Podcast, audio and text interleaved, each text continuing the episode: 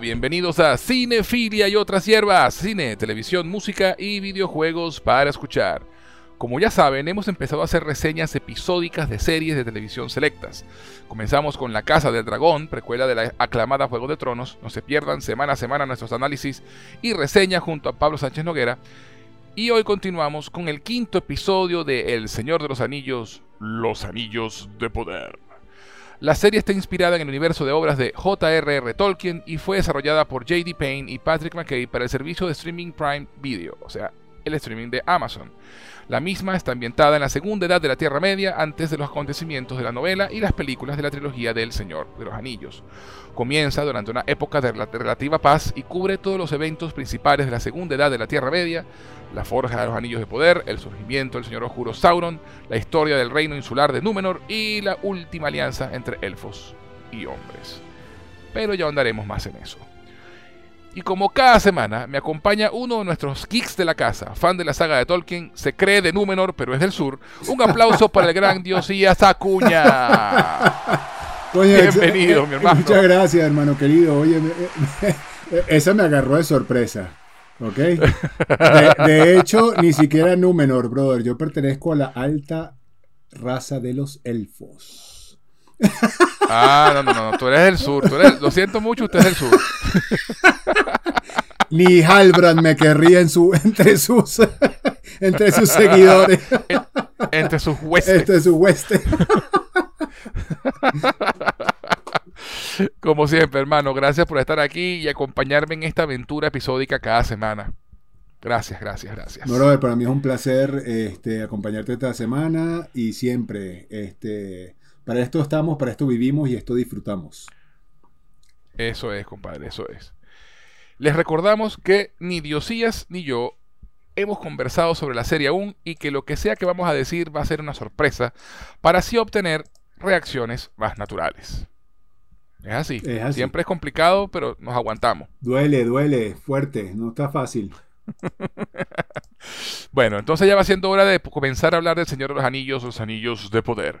Pero antes que nada, ¿dónde pueden encontrarte en las redes sociales, Diosías? Arroba Diosías, redes presentes, pasadas y futuras. Muy bien. Y, a quien les habla pueden encontrarlo tanto en Twitter como en Instagram como arroba Gus en José, G-U-Z en José.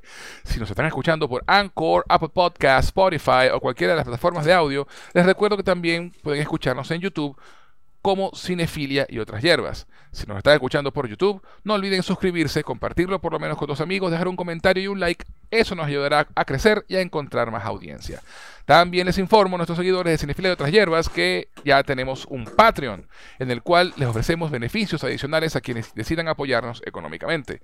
Van a www.patreon.com barra cinefilia y otras hierbas. Adicionalmente, si quieren escribirnos para hacer cualquier comentario, dejarnos un saludo o lo que prefieran, pueden hacerlo al correo cinefilia y otras hierbas arroba gmail.com cinefilia y otras hierbas arroba gmail.com Dicho esto, comenzamos, mi pana. Comenzamos, hermano.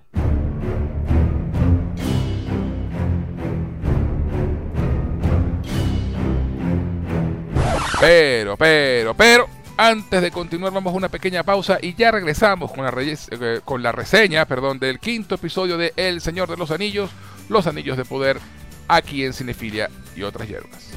Este podcast llega a ustedes por cortesía de LearnSpanishOnlineAcademy.com, tu sitio para aprender español como lengua extranjera. Si tienes amigos o familiares que no hablan español pero que deseen aprender el idioma, en LearnSpanishOnlineAcademy.com podrán tomar clases con profesores certificados a través de Zoom. LearnSpanishOnlineAcademy.com, tu mejor opción para aprender español. ¿Te provoca una taza de té? Te presento a T-Art, una empresa creada para envolver tus sentidos y conectar con tu ser mientras disfrutas de una taza de té ganadora del concurso Ideas 2019 con mención especial en el área de negocios, sus productos no contienen azúcar y son 100% naturales. The Art ofrece diferentes infusiones y aromas, pero hoy te voy a hablar de Coco Art. Disfruta del profundo sabor del cacao venezolano fusionado con el dulce aroma de la canela, el intenso sabor del cardamomo y la nuez moscada, creando una sensación única en tu paladar endulzada y aromatizada con la belleza y delicadeza de la flor del jazmín. Deja que te envuelva en sus beneficios y propiedades que elevan el sentirse bien por ser un antidepresivo natural, mejora la digestión y la respiración, lo que ayuda a la salud cardiovascular, aliviando el estrés y la tensión corporal. Puedes obtenerlo en presentación a granel para aquellos que aman infusionar en tetera o en su sobre individual para aquellos que les gusta la practicidad de colocar su bolsita en agua caliente y listo. Para más información y pedidos puedes escribir a somosteart.gmail.com Síguelos en Instagram en arroba somosteart. Envuelve tu ser con T-Art.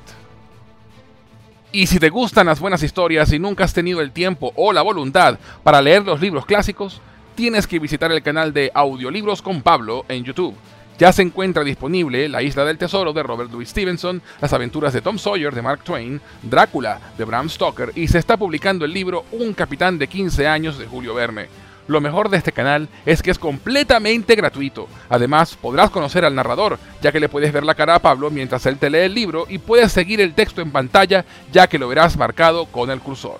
Audiolibros con Pablo en YouTube es definitivamente una opción excelente para mejorar tu nivel de lectura con libros clásicos en español.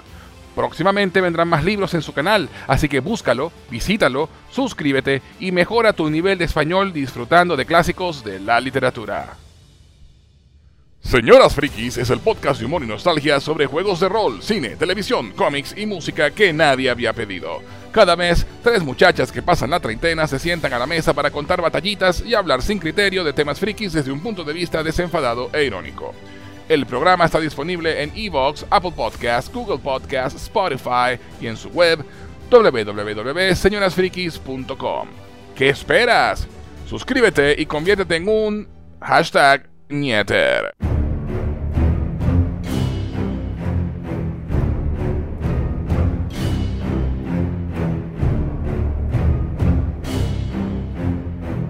Ya estamos de vuelta en Cinefila y otras hierbas y antes de la pausa estábamos por comenzar a hablar sobre el quinto episodio de El Señor de los Anillos, los Anillos de Poder con Diosías Acuña. Llegó la hora de la verdad, del análisis, de derdiar, pues. Eso sí, alerta de spoilers. De aquí en adelante, no ocultaremos nada. Así que si no han visto el episodio, les recomiendo altamente que vayan y lo vean y luego regresen para que escuchen nuestros análisis y comentarios. ¿Se quedaron ya los que lo vieron? Vamos a esperar un poquito más. Mira tú, tú, tú, el que está ahí tomando Coca-Cola. Sí, sí, tú. Tú no lo has visto. Tienes cara de que no has visto nada. Ajá. Vaya y véalo. Vaya y venga y, regrese que aquí el podcast sigue. Ok. Perfecto. Ahora sí. Estamos todos los que estamos. El cuarto episodio tiene por nombre Despedidas. Nombre bastante apropiado. Bastante, sí, señor. Diosías. Diosías. Antes de empezar a hablar escena por escena y desglosarlo como siempre hacemos, en líneas generales, cuéntame ¿Qué te pareció este episodio? Brother, me pareció brutal, brutal, brutal. Está pasando de mm. todo, todo se está moviendo. Lo que empezamos a ver, eh, ya, está empezando a tener un payoff. Lo que empezamos a ver en The Great Wave, capítulo anterior, que por supuesto amamos. Em, la gran ola. La gran ola. Eh, este capítulo tiene mucho, mucho, mucho. Tal vez lo único que pudiera criticarle a este episodio, si quisiera ser así super netpicky, es que tiene mucho. Está pasando de todo. si te descuidas, pierdes. Yo tuve que verlo dos veces para, para digamos, poder digerirlo. Eh, absorberlo, absorberlo todo. brother. Porque. Eh, bueno, pero eso, eso, es, eso es normal de la obra del Señor de los Anillos. Siempre ha sido una obra muy densa, con muchos personajes. Eso te iba a decir. Con mucho. O sea, es normal, las películas de Peter Jackson hacen el mejor trabajo posible de tratar de, que no te pierdas, pero. De condensarla. Tú llegas a las dos. O sea, el, el, el golpe de, eh, la exigencia como audiencia que te da el salto de la comunidad de la niña a las dos torres es inmenso. Es una locura.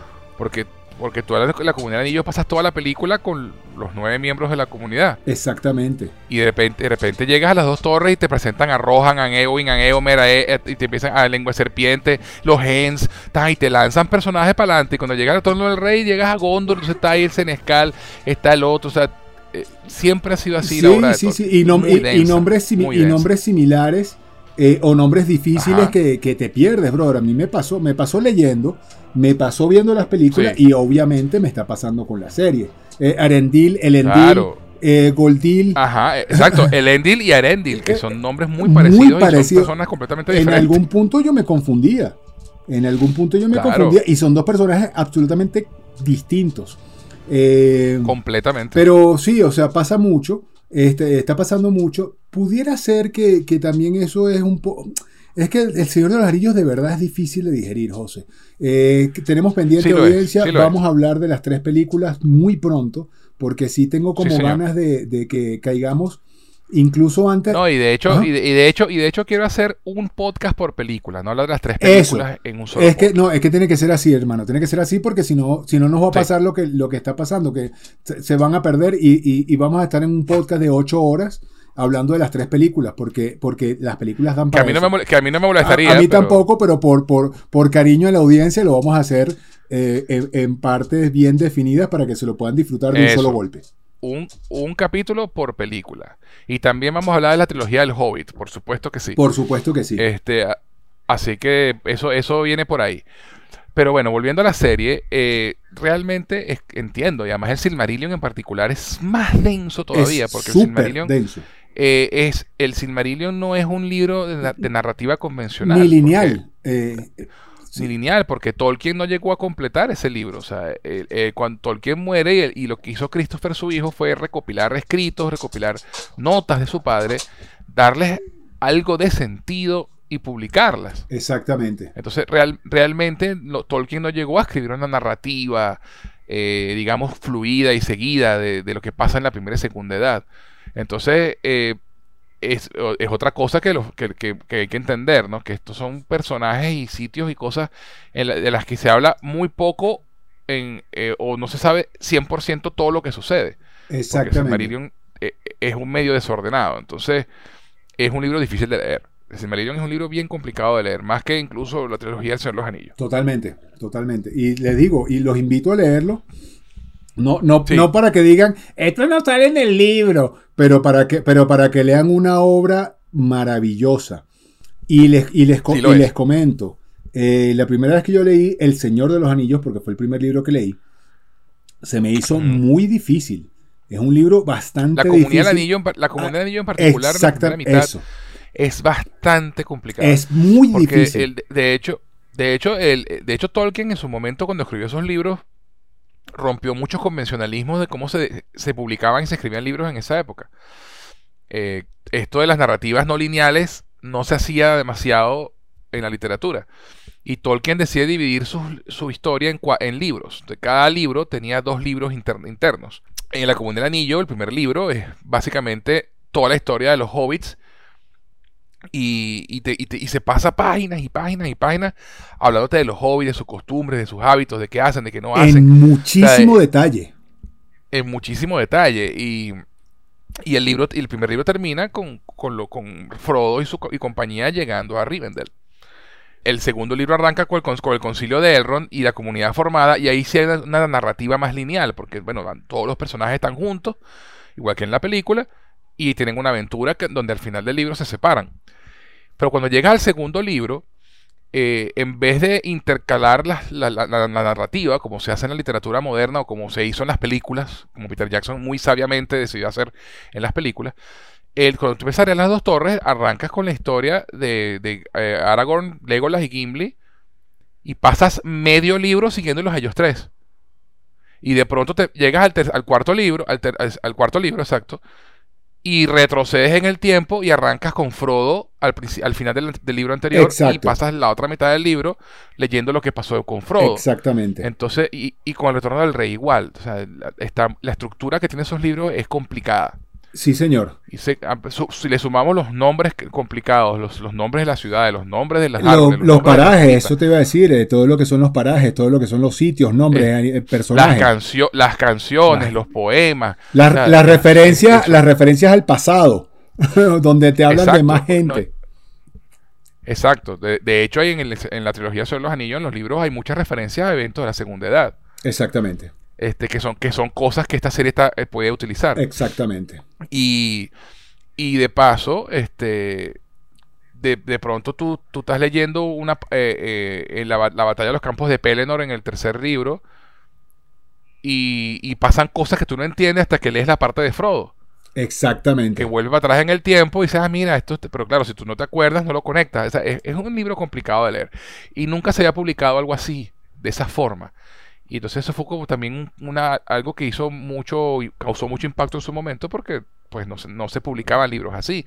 Y fue un riesgo tan riesgo fue que la, editorial decidió picar el libro en tres, en tres, porque inicialmente Tolkien quería publicar el manuscrito Caimán de 1700 páginas de un solo, de, un solo guamazo. Y la editorial le dijo, tú estás loco, chico. Vamos a picar esto en tres partes. Y de hecho, hay un cuento muy gracioso en todo esto que la comunidad anillo, bueno, el Tolkien estaba tranquilo con el nombre. Las dos torres eran ambiguo, pero Tolkien no le paró mucha bola. Pero a Tolkien nunca le gustó el nombre del retorno del rey para el tercer libro. Él no fue el que eligió el título, eligió la editorial.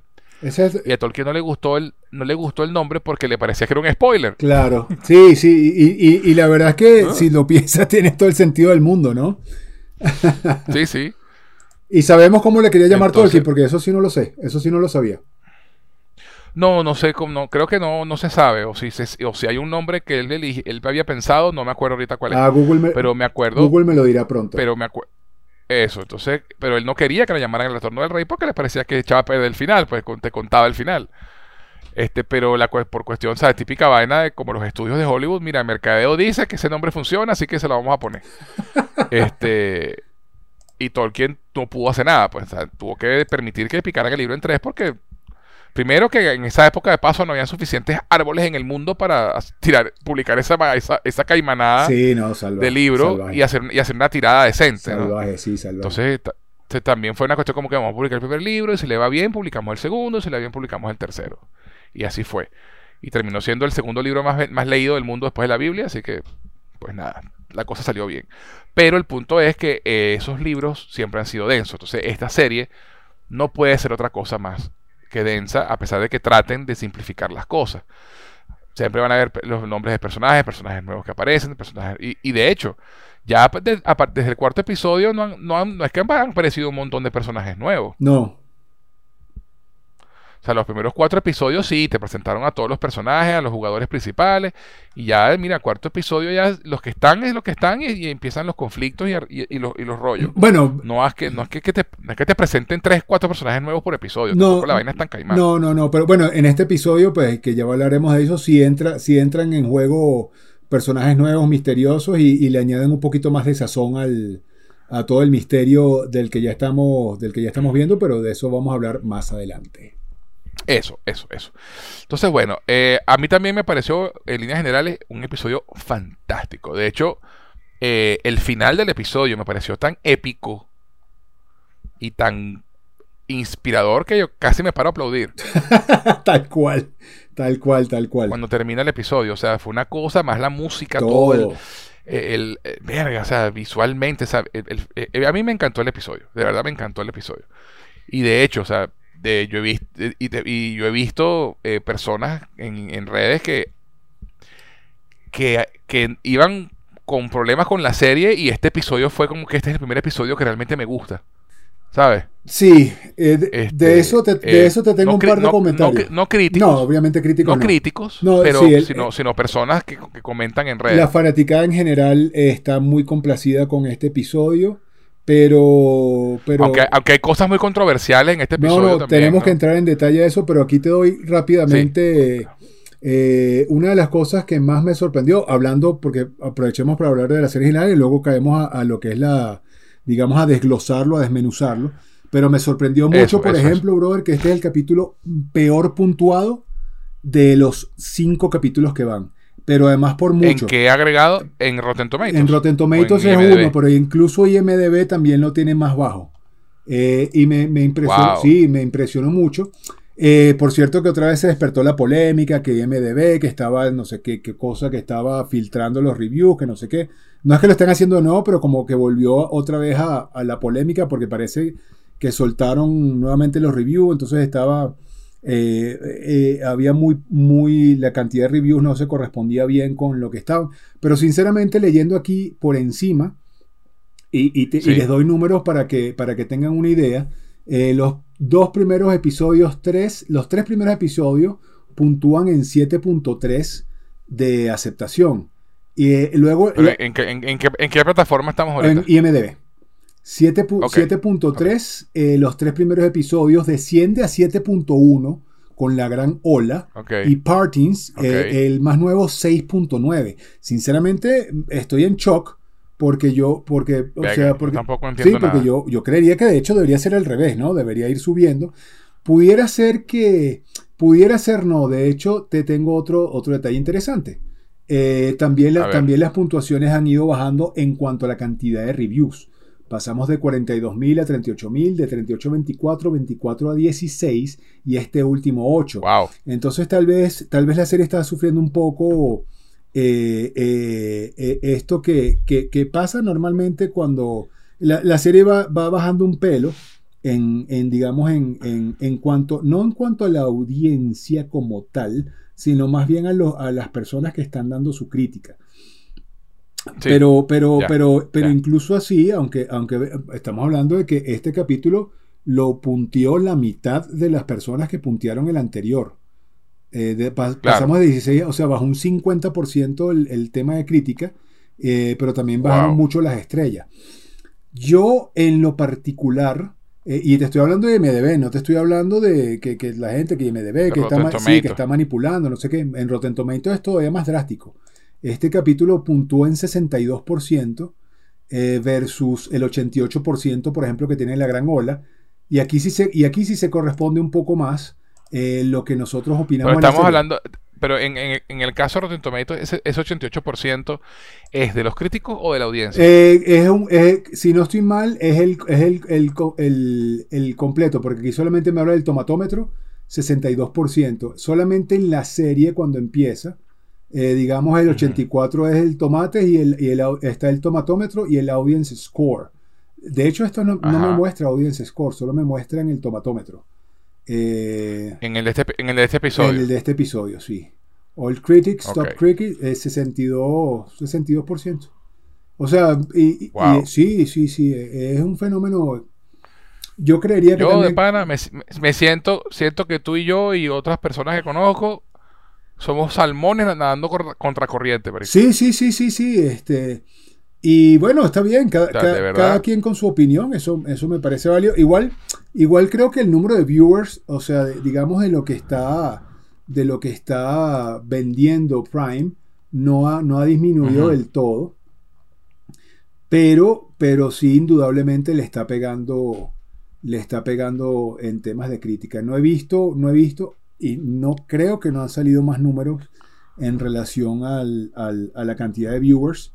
Eh, también hay, hay un tema de la gente de, la gente queriendo enfrentar al Señor de los Anillos con, la Casa del Dragón y sinceramente es, es fair fight. Por lo que ya hemos venido comentando en todos estos posts, en todos estos posts, no vale la pena ahondar en eso. Pero creo que no es un fair fight. De verdad que no. No, no lo es. No lo es. No lo es. Pero para allá, es injusto compararlas porque pero para allá son cosas muy distintas. Pero para allá la están llevando. Para allá la están llevando, entonces mm, seguiremos disfrutando y, cada quien disfrutará este, la serie. Eso. Eso. Pues nada, vamos entonces, después de gracias por el análisis numérico, este, vamos entonces a hablar de, lo que sucede en el episodio. Por favor, que esto es lo mejor que, tenemos. El episodio arranca con los pelosos.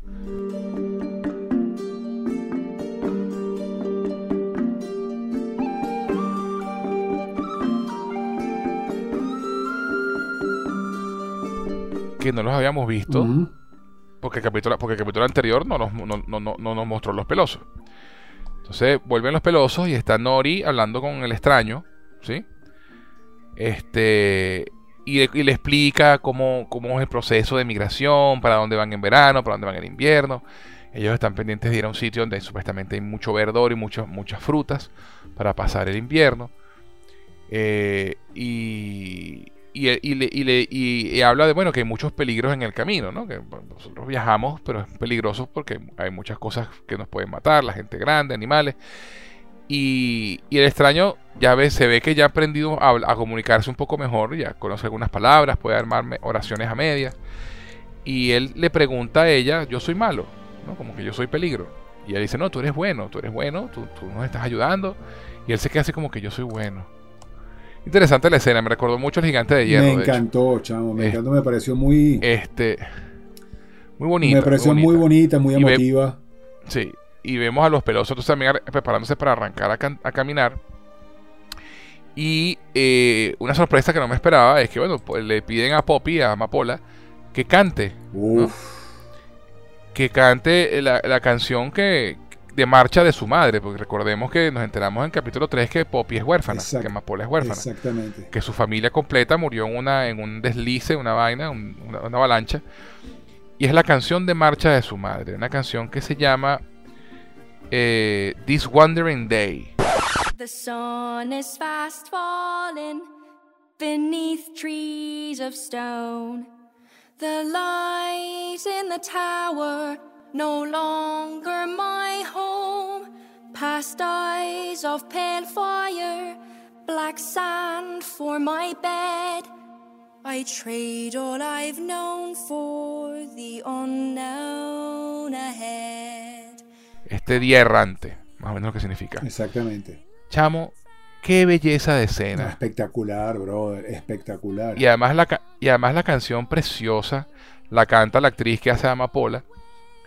Y de verdad que qué momento, qué momento, qué momento tan Tolkien, porque el Señor de los Anillos, como comentamos sobre todo, está lleno de canciones. Exactamente. Y, de poemas. Exactamente. Y, y, es un momento de verdad que, que, recuerda mucho a los libros, ¿no?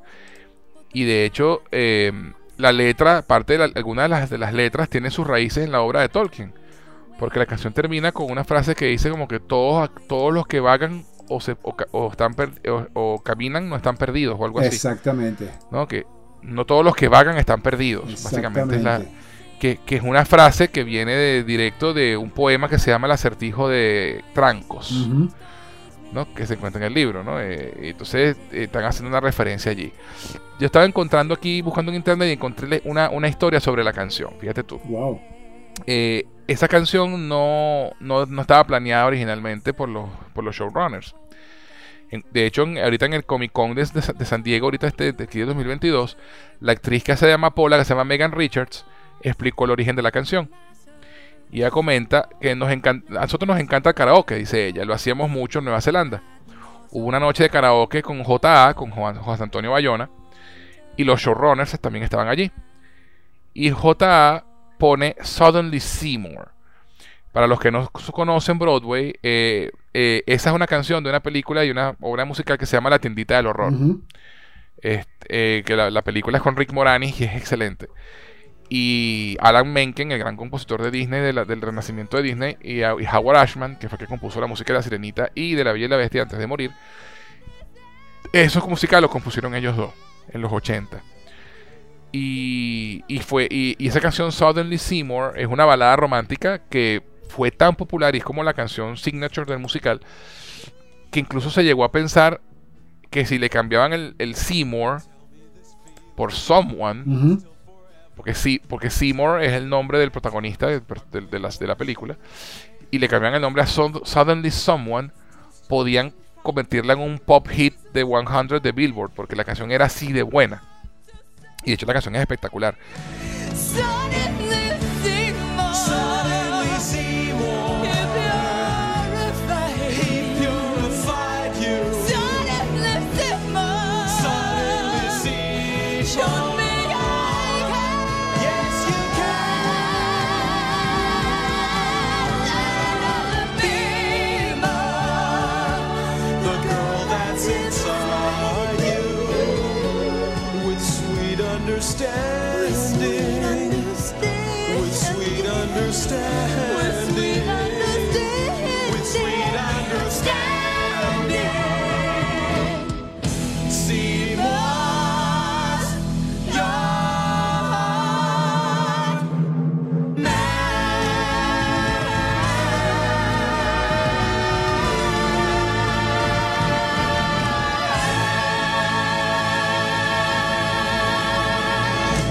Entonces cuenta, cuenta esta Megan Richards que en, el, en este karaoke eh, Bayona coloca Sonny Seymour en un karaoke y se limita a pasarme, dice ella, el segundo micrófono y no dice nada.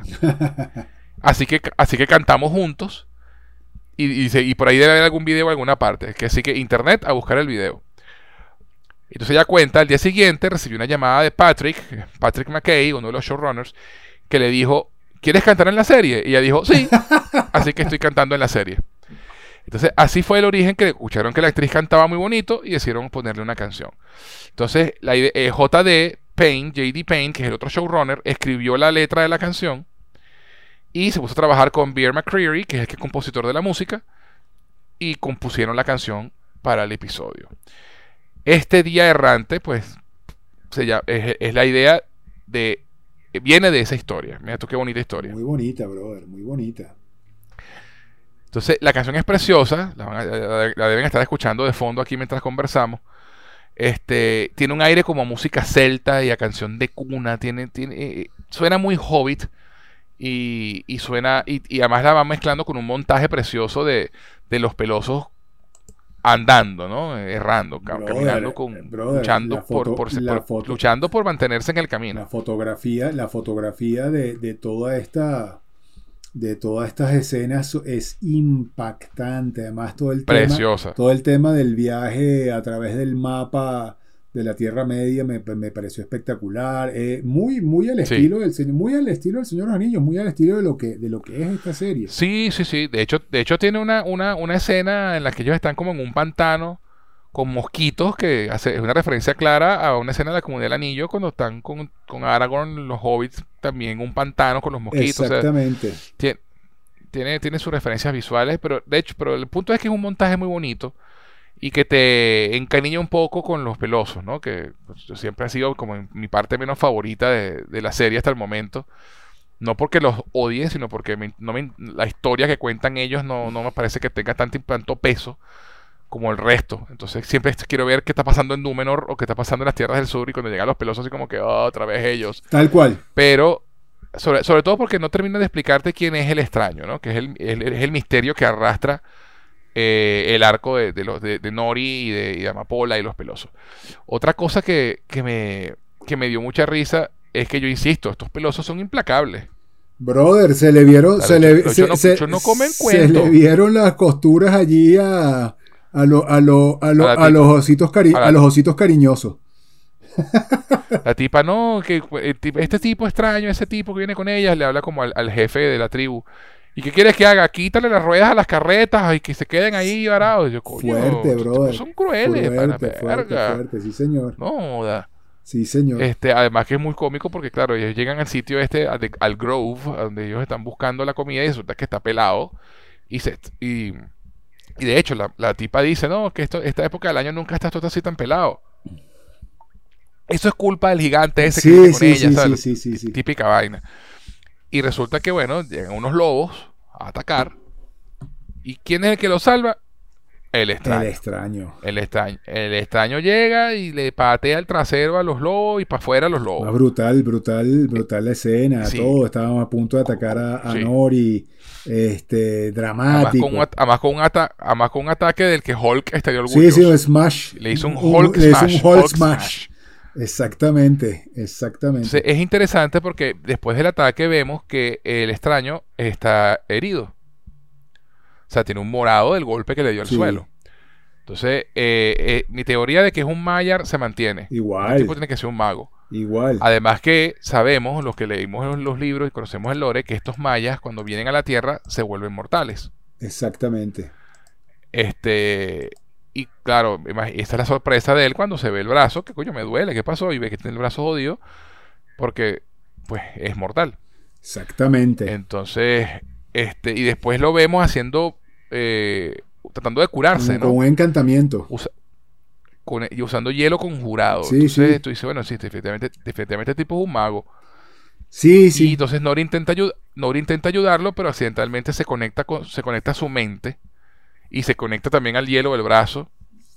Y hasta que el tipo, el tipo estaba como en trance y no, se, daba cuenta, que estaba ahí. Hasta que, él, exactamente. Y ella sale disparada por los aires y obviamente muy asustada, pues se va y lo deja allí. Y entonces te, te, queda, te queda él como con cara de, consternación y tú ves como los árboles empiezan como a, acercarse a él, ¿no? En, una toma en contrapicado así rechísima y los árboles empiezan como a bajar. Entonces uno no termina de, de, saber, de entender bien quién carajo es. Este, yo sigo insistiendo que es un mago azul, aunque eh, en este episodio lo vi como más marrón que, que gris. Entonces, mira, ahora me está dando como será que es Radagast. No lo sé, brother. Pero... No lo sé. Eh, bueno, termina, termina para yo hacerte mi, para tirarte mis dos centavos antes de que. Antes no, no, ya, ya. Ah. eso es todo lo que, eso es todo lo que, eso es todo lo que pasa con los pelosos en este capítulo. Sí, mira. Eh, lo que hice fue, lo que hice fue resumir. Tal cual porque obviamente todo esto, todo esto pasa intercalado con las demás historias. Exactamente. vamos a hablar por, vamos a hablar por, bloques. sí. Entonces, eh, esto es todo lo que pasa con los pelosos en el episodio. A mí me gustó. Los, todos los, los, los, demás pelosos ahora sí quieren al extraño porque le salvó la vida. Exactamente. Vamos a ver qué pasa ahora con la relación con Nori. Que, Exacto, pero hasta, ahí llegó, hasta ahí llegó la cosa. Y, bueno, lo otro que pasa con el relacionado a los pelosos eh, es relacionado al, al extraño, que es que hay un grupo, eh, los tres, las tres mujeres estas vestidas de blanco, eh, misteriosas que las vemos en el trailer, llegaron al sitio donde él se estrelló. ¿no? Porque de, hecho, la serie se toma la molestia de darte a entender que ahí es donde están. Sí. Visualmente. Tal cual. Este, y, bueno, nada, no sabemos nada de ellas, no sabemos quiénes son, por qué están allí. Lo único que sabemos es que una de ellas carga un escudo y en ese escudo está dibujada la constelación de estrellas que el extraño está estaba tratando de, dibujar, de dibujar y buscar. Exactamente. Entonces no sabemos, no sabemos quiénes son. No sabemos qué buscan ni qué quieren con él, pero pinta de buenas no tienen. No, de, hecho, una de las tomas es la famosa toma que usaban en el tráiler.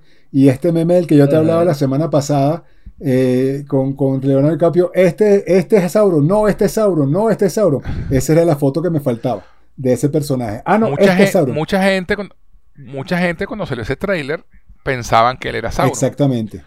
De, de hecho, solamente viendo el tráiler. Este, yo, yo, lo, yo, confieso que no lo pensé porque en mi cabeza, y, pues, obviamente esto es muy subjetivo, pero se supone que el Sauron que se presenta ante los elfos eh, es hermoso. y los engaña para que exacto los que los engaña para hacer los anillos es un supone que es hermoso. Exactamente. Y primero uno no es un hombre es una mujer. Nos enteramos en este capítulo. Exactamente. Y dos hermosa tampoco es de hecho esa, cara diabólica toda, toda fea eso, eso. O sea, no puede ser Sauron. Imposible que sea Sauron.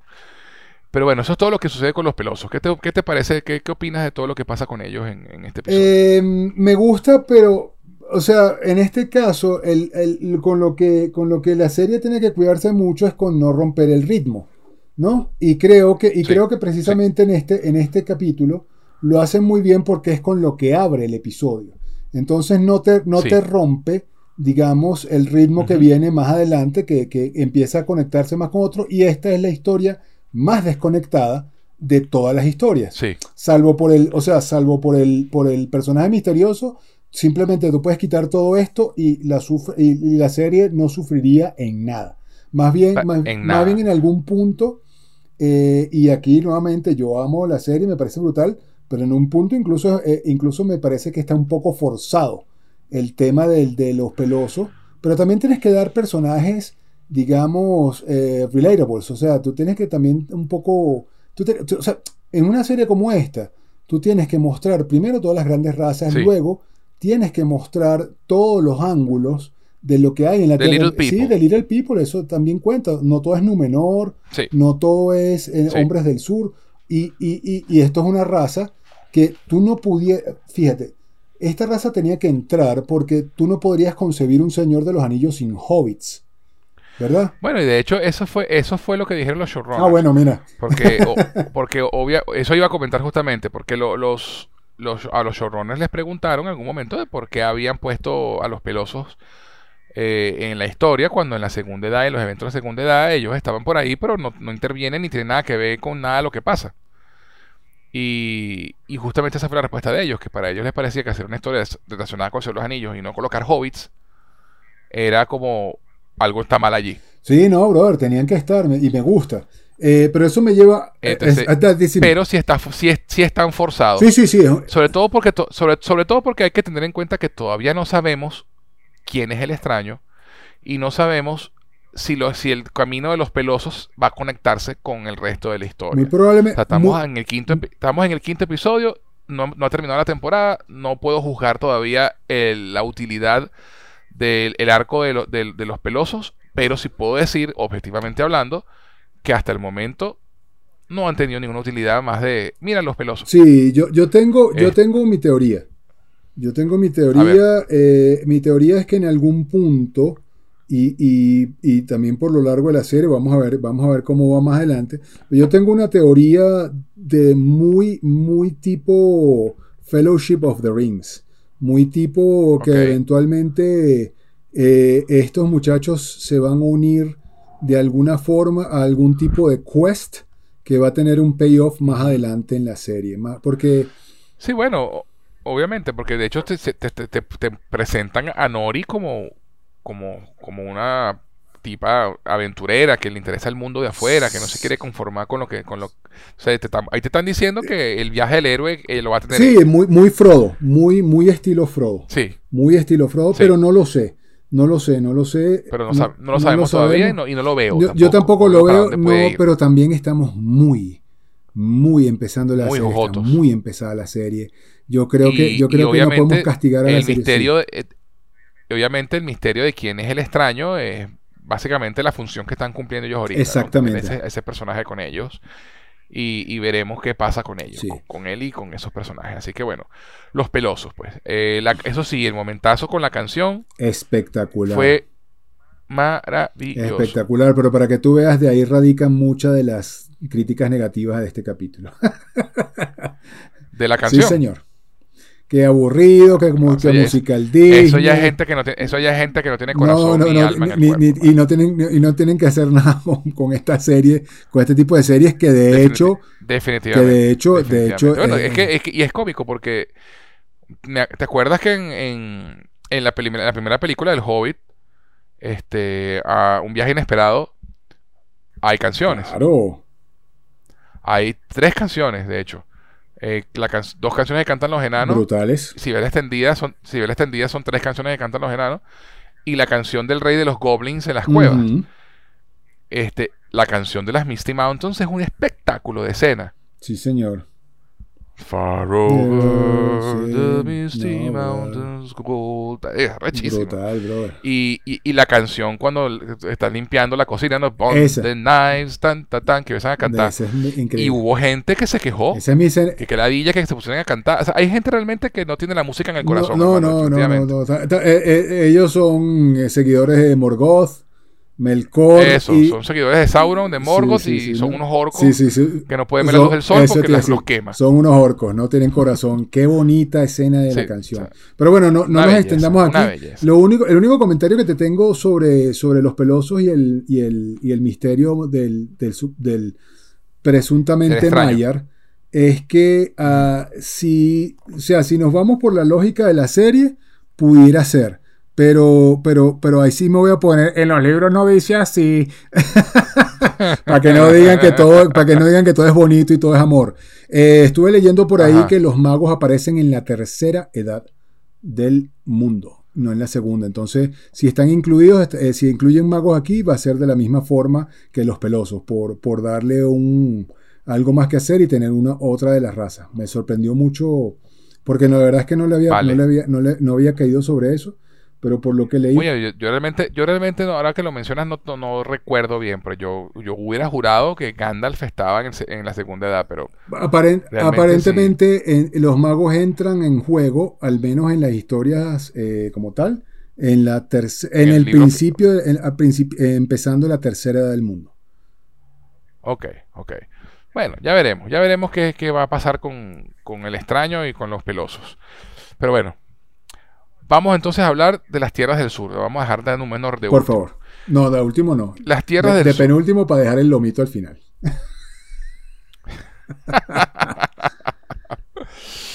eh, las tierras del sur.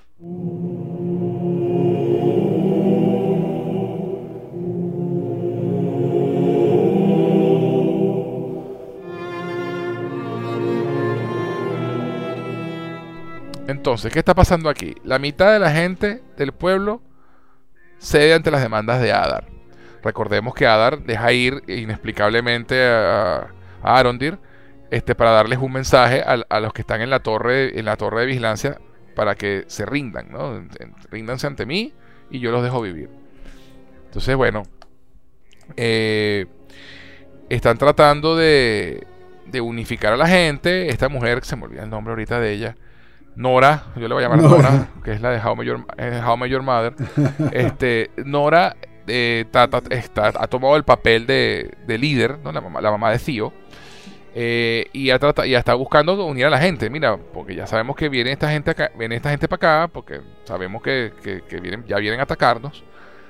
Este, y necesitamos unirnos, tenemos que pelear. ¿Y quiénes me van a quiénes me acompañan? Y varios levantan la mano. Y el viejo, este loco, el coño fanático de Sauron que aparece en el capítulo anterior, este, les dice, no, ustedes están locos, ustedes se van a, morir.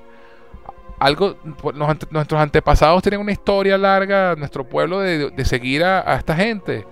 Una cosa se digo de mis antepasados, nuestros antepasados, ellos sobrevivieron. Sí. Así que vénganse, con, vénganse conmigo y vaina, vamos a rendirle pleitesía a este señor para que nos deje vivir. Y la mitad de la gente se va con el viejo. Interesante que Teo no se va. Sí. le dice al el viejo le, dice, Teo, vente, vente, vente, sí, señor. El chamo, eh, de hecho en este capítulo ese personaje ganó un par de puntos en mi estima. Para mí también. Este, que a mí me estaba cayendo medio mal. Este, pero, pero de verdad, de verdad, fabuloso el, eh, el, cambio del personaje de Tío, ¿no? lo que pasó con Tío en este episodio. Entonces, eh, por otro lado, vemos a Adar con uno viendo el, atardecer, ¿no? Y, admirándolo. Y se acerca a un orco y le dice al orco, mira, el orco le dice algo muy importante que, a mucha gente le pasaría por debajo de la, mesa, pero el tipo le dice, los túneles ya están completos. Sí, señor. O sea, ese túnel que estaban cavando los orcos ya llegaron a donde querían llegar que obviamente es las tierras del sur, que, eventualmente va a ser Mordor. Este, y, y el tipo le dice, bueno, destápate el brazo. Y el tipo se destapa para que le pegue el sol y se empieza a quemar como los vampiros. Y el tipo dice, ¿qué sientes? No, que me quema. Dice, no, ojalá tú puedas sentirlo como lo siento yo. Y da un discurso ahí. Es una lástima porque pronto va a desaparecer. Entonces tú no sabes si se refiere a que el sol va a ocultarse y se va a hacer de noche. O si es que, que es lo que pienso yo, el monte del destino está por hacer explosión. Exacto.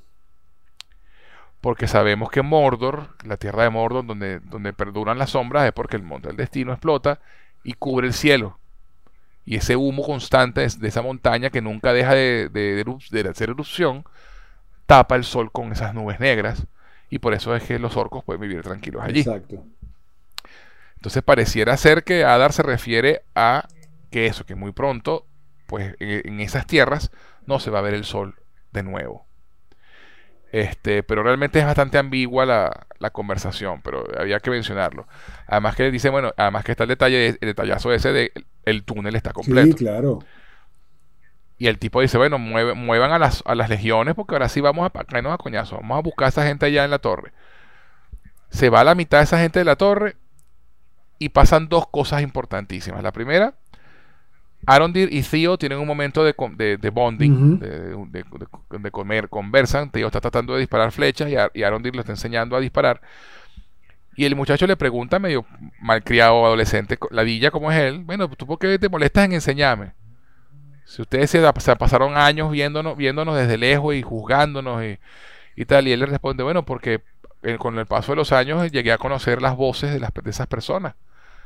Y, y he aprendido a respetarlos y a quererlos, ¿no? Y, a apreciarlos.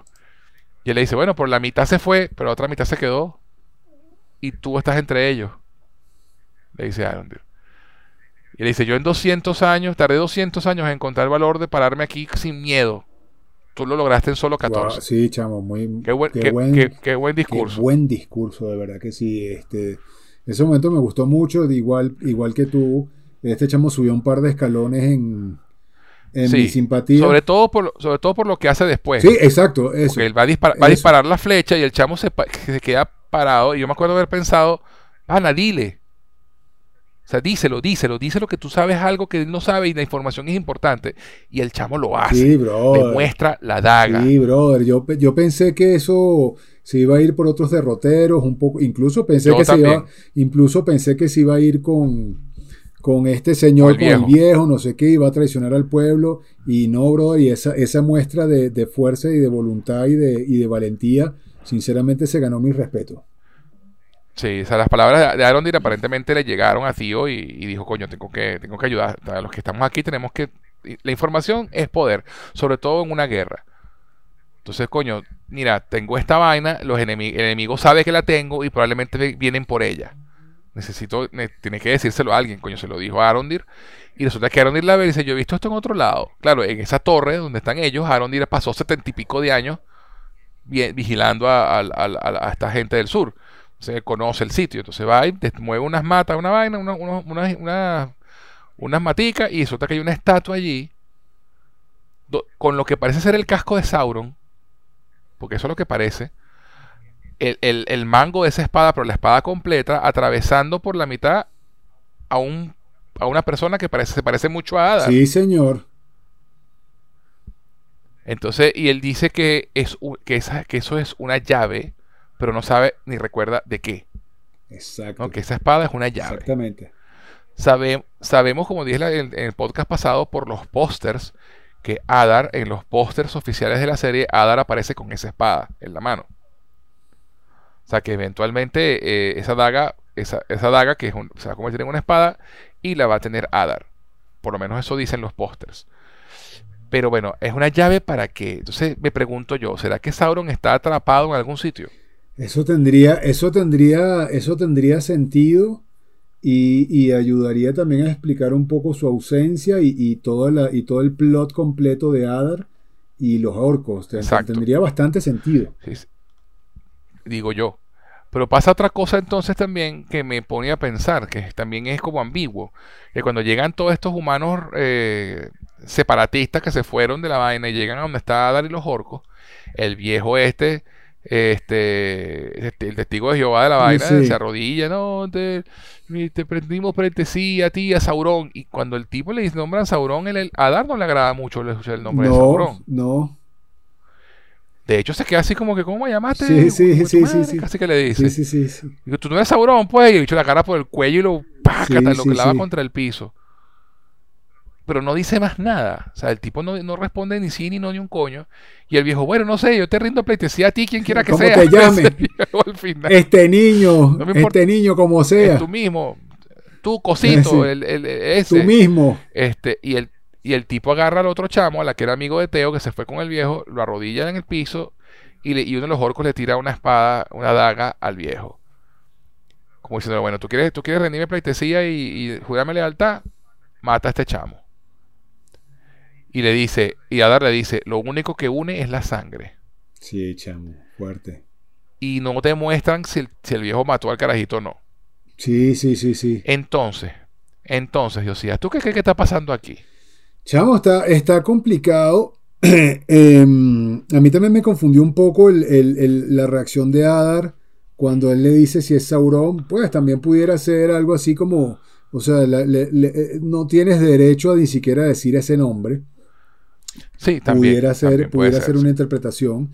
Este, Pero no sé, brother. Me, y bueno, me gusta que que, sea ambiguo. Que sea ambiguo, sí, porque al final, al final necesitamos.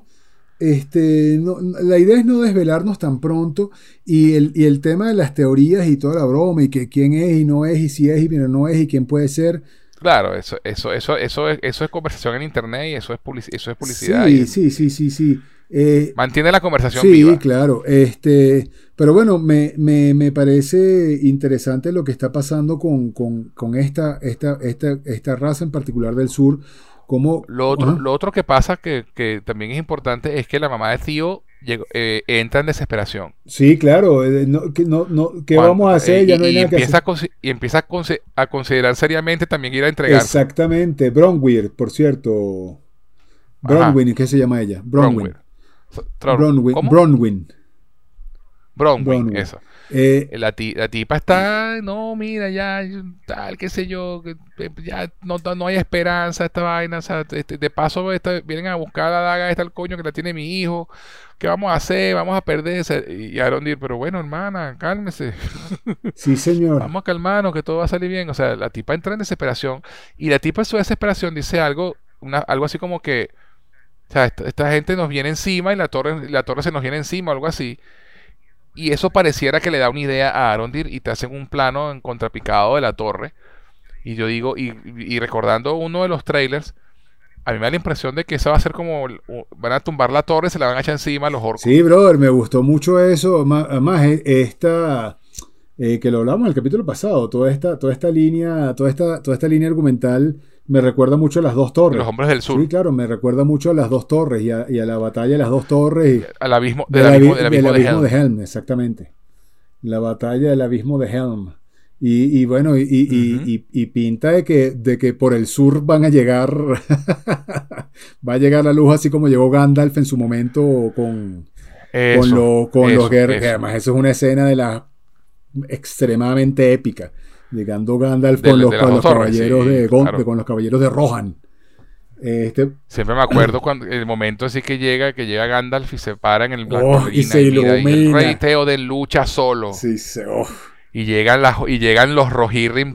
No, brother. Y, te, y, Eomer dice, él no está solo. Brutal, brutal. me, se me pararon los pelos y todo recordar esa escena. Sí, sí. Y algo, y algo, y algo así, algo así nos va, nos está preparando esta, esta serie hacia su último capítulo.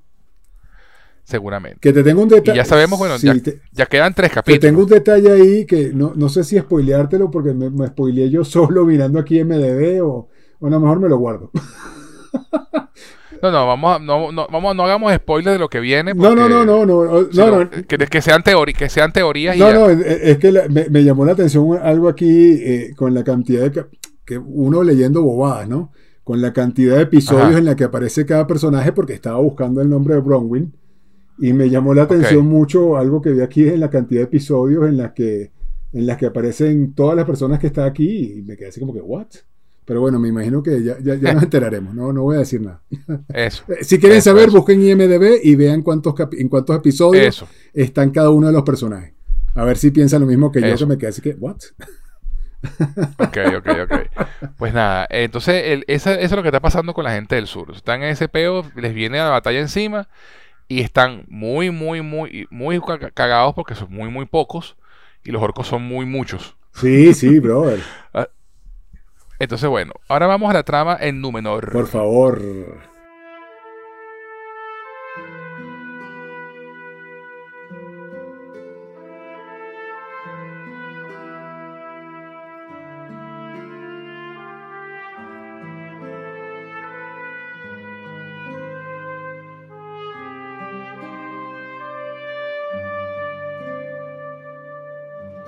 En, en Númenor pasa de toda vaina en este episodio. De todo, brother, de todo. De todo. Entonces empezamos con que Galadriel está cuadrando ya entonces con Miriam.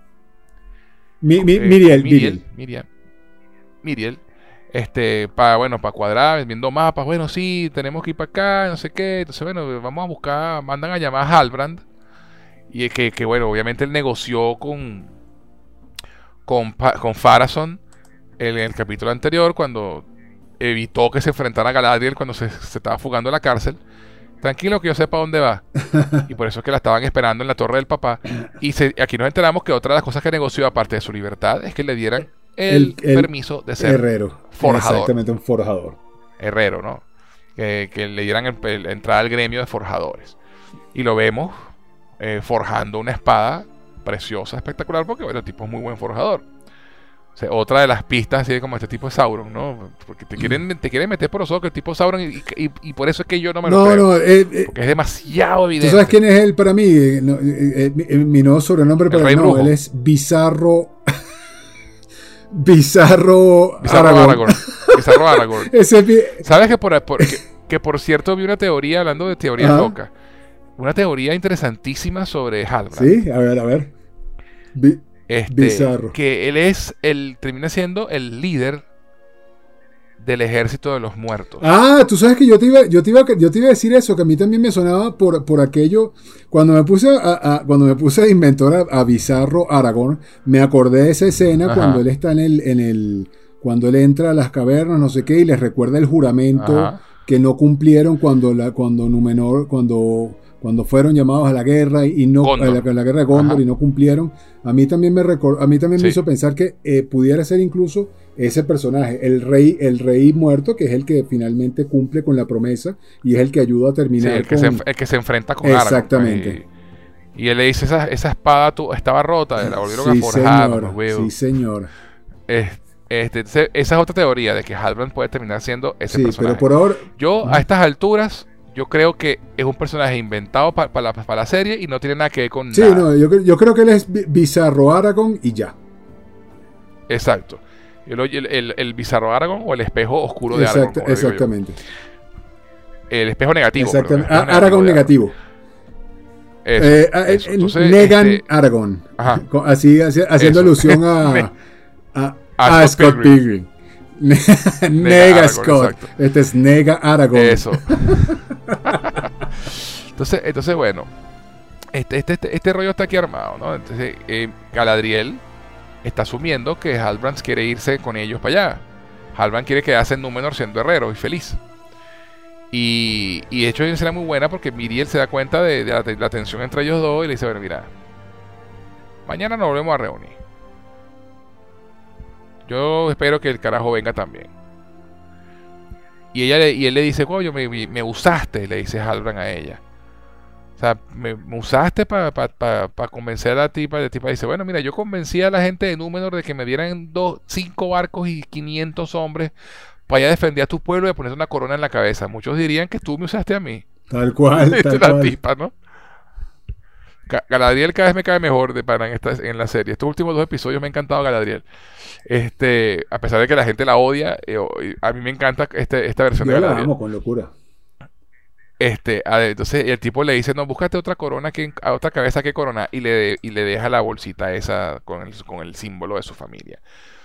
Y la tipa está, coño, este tipo me tiene confundida, yo no sé qué carajo quiere. Después vemos una escena bien chévere en la que Galadriel entrena junto con el Endil a los nuevos reclutas.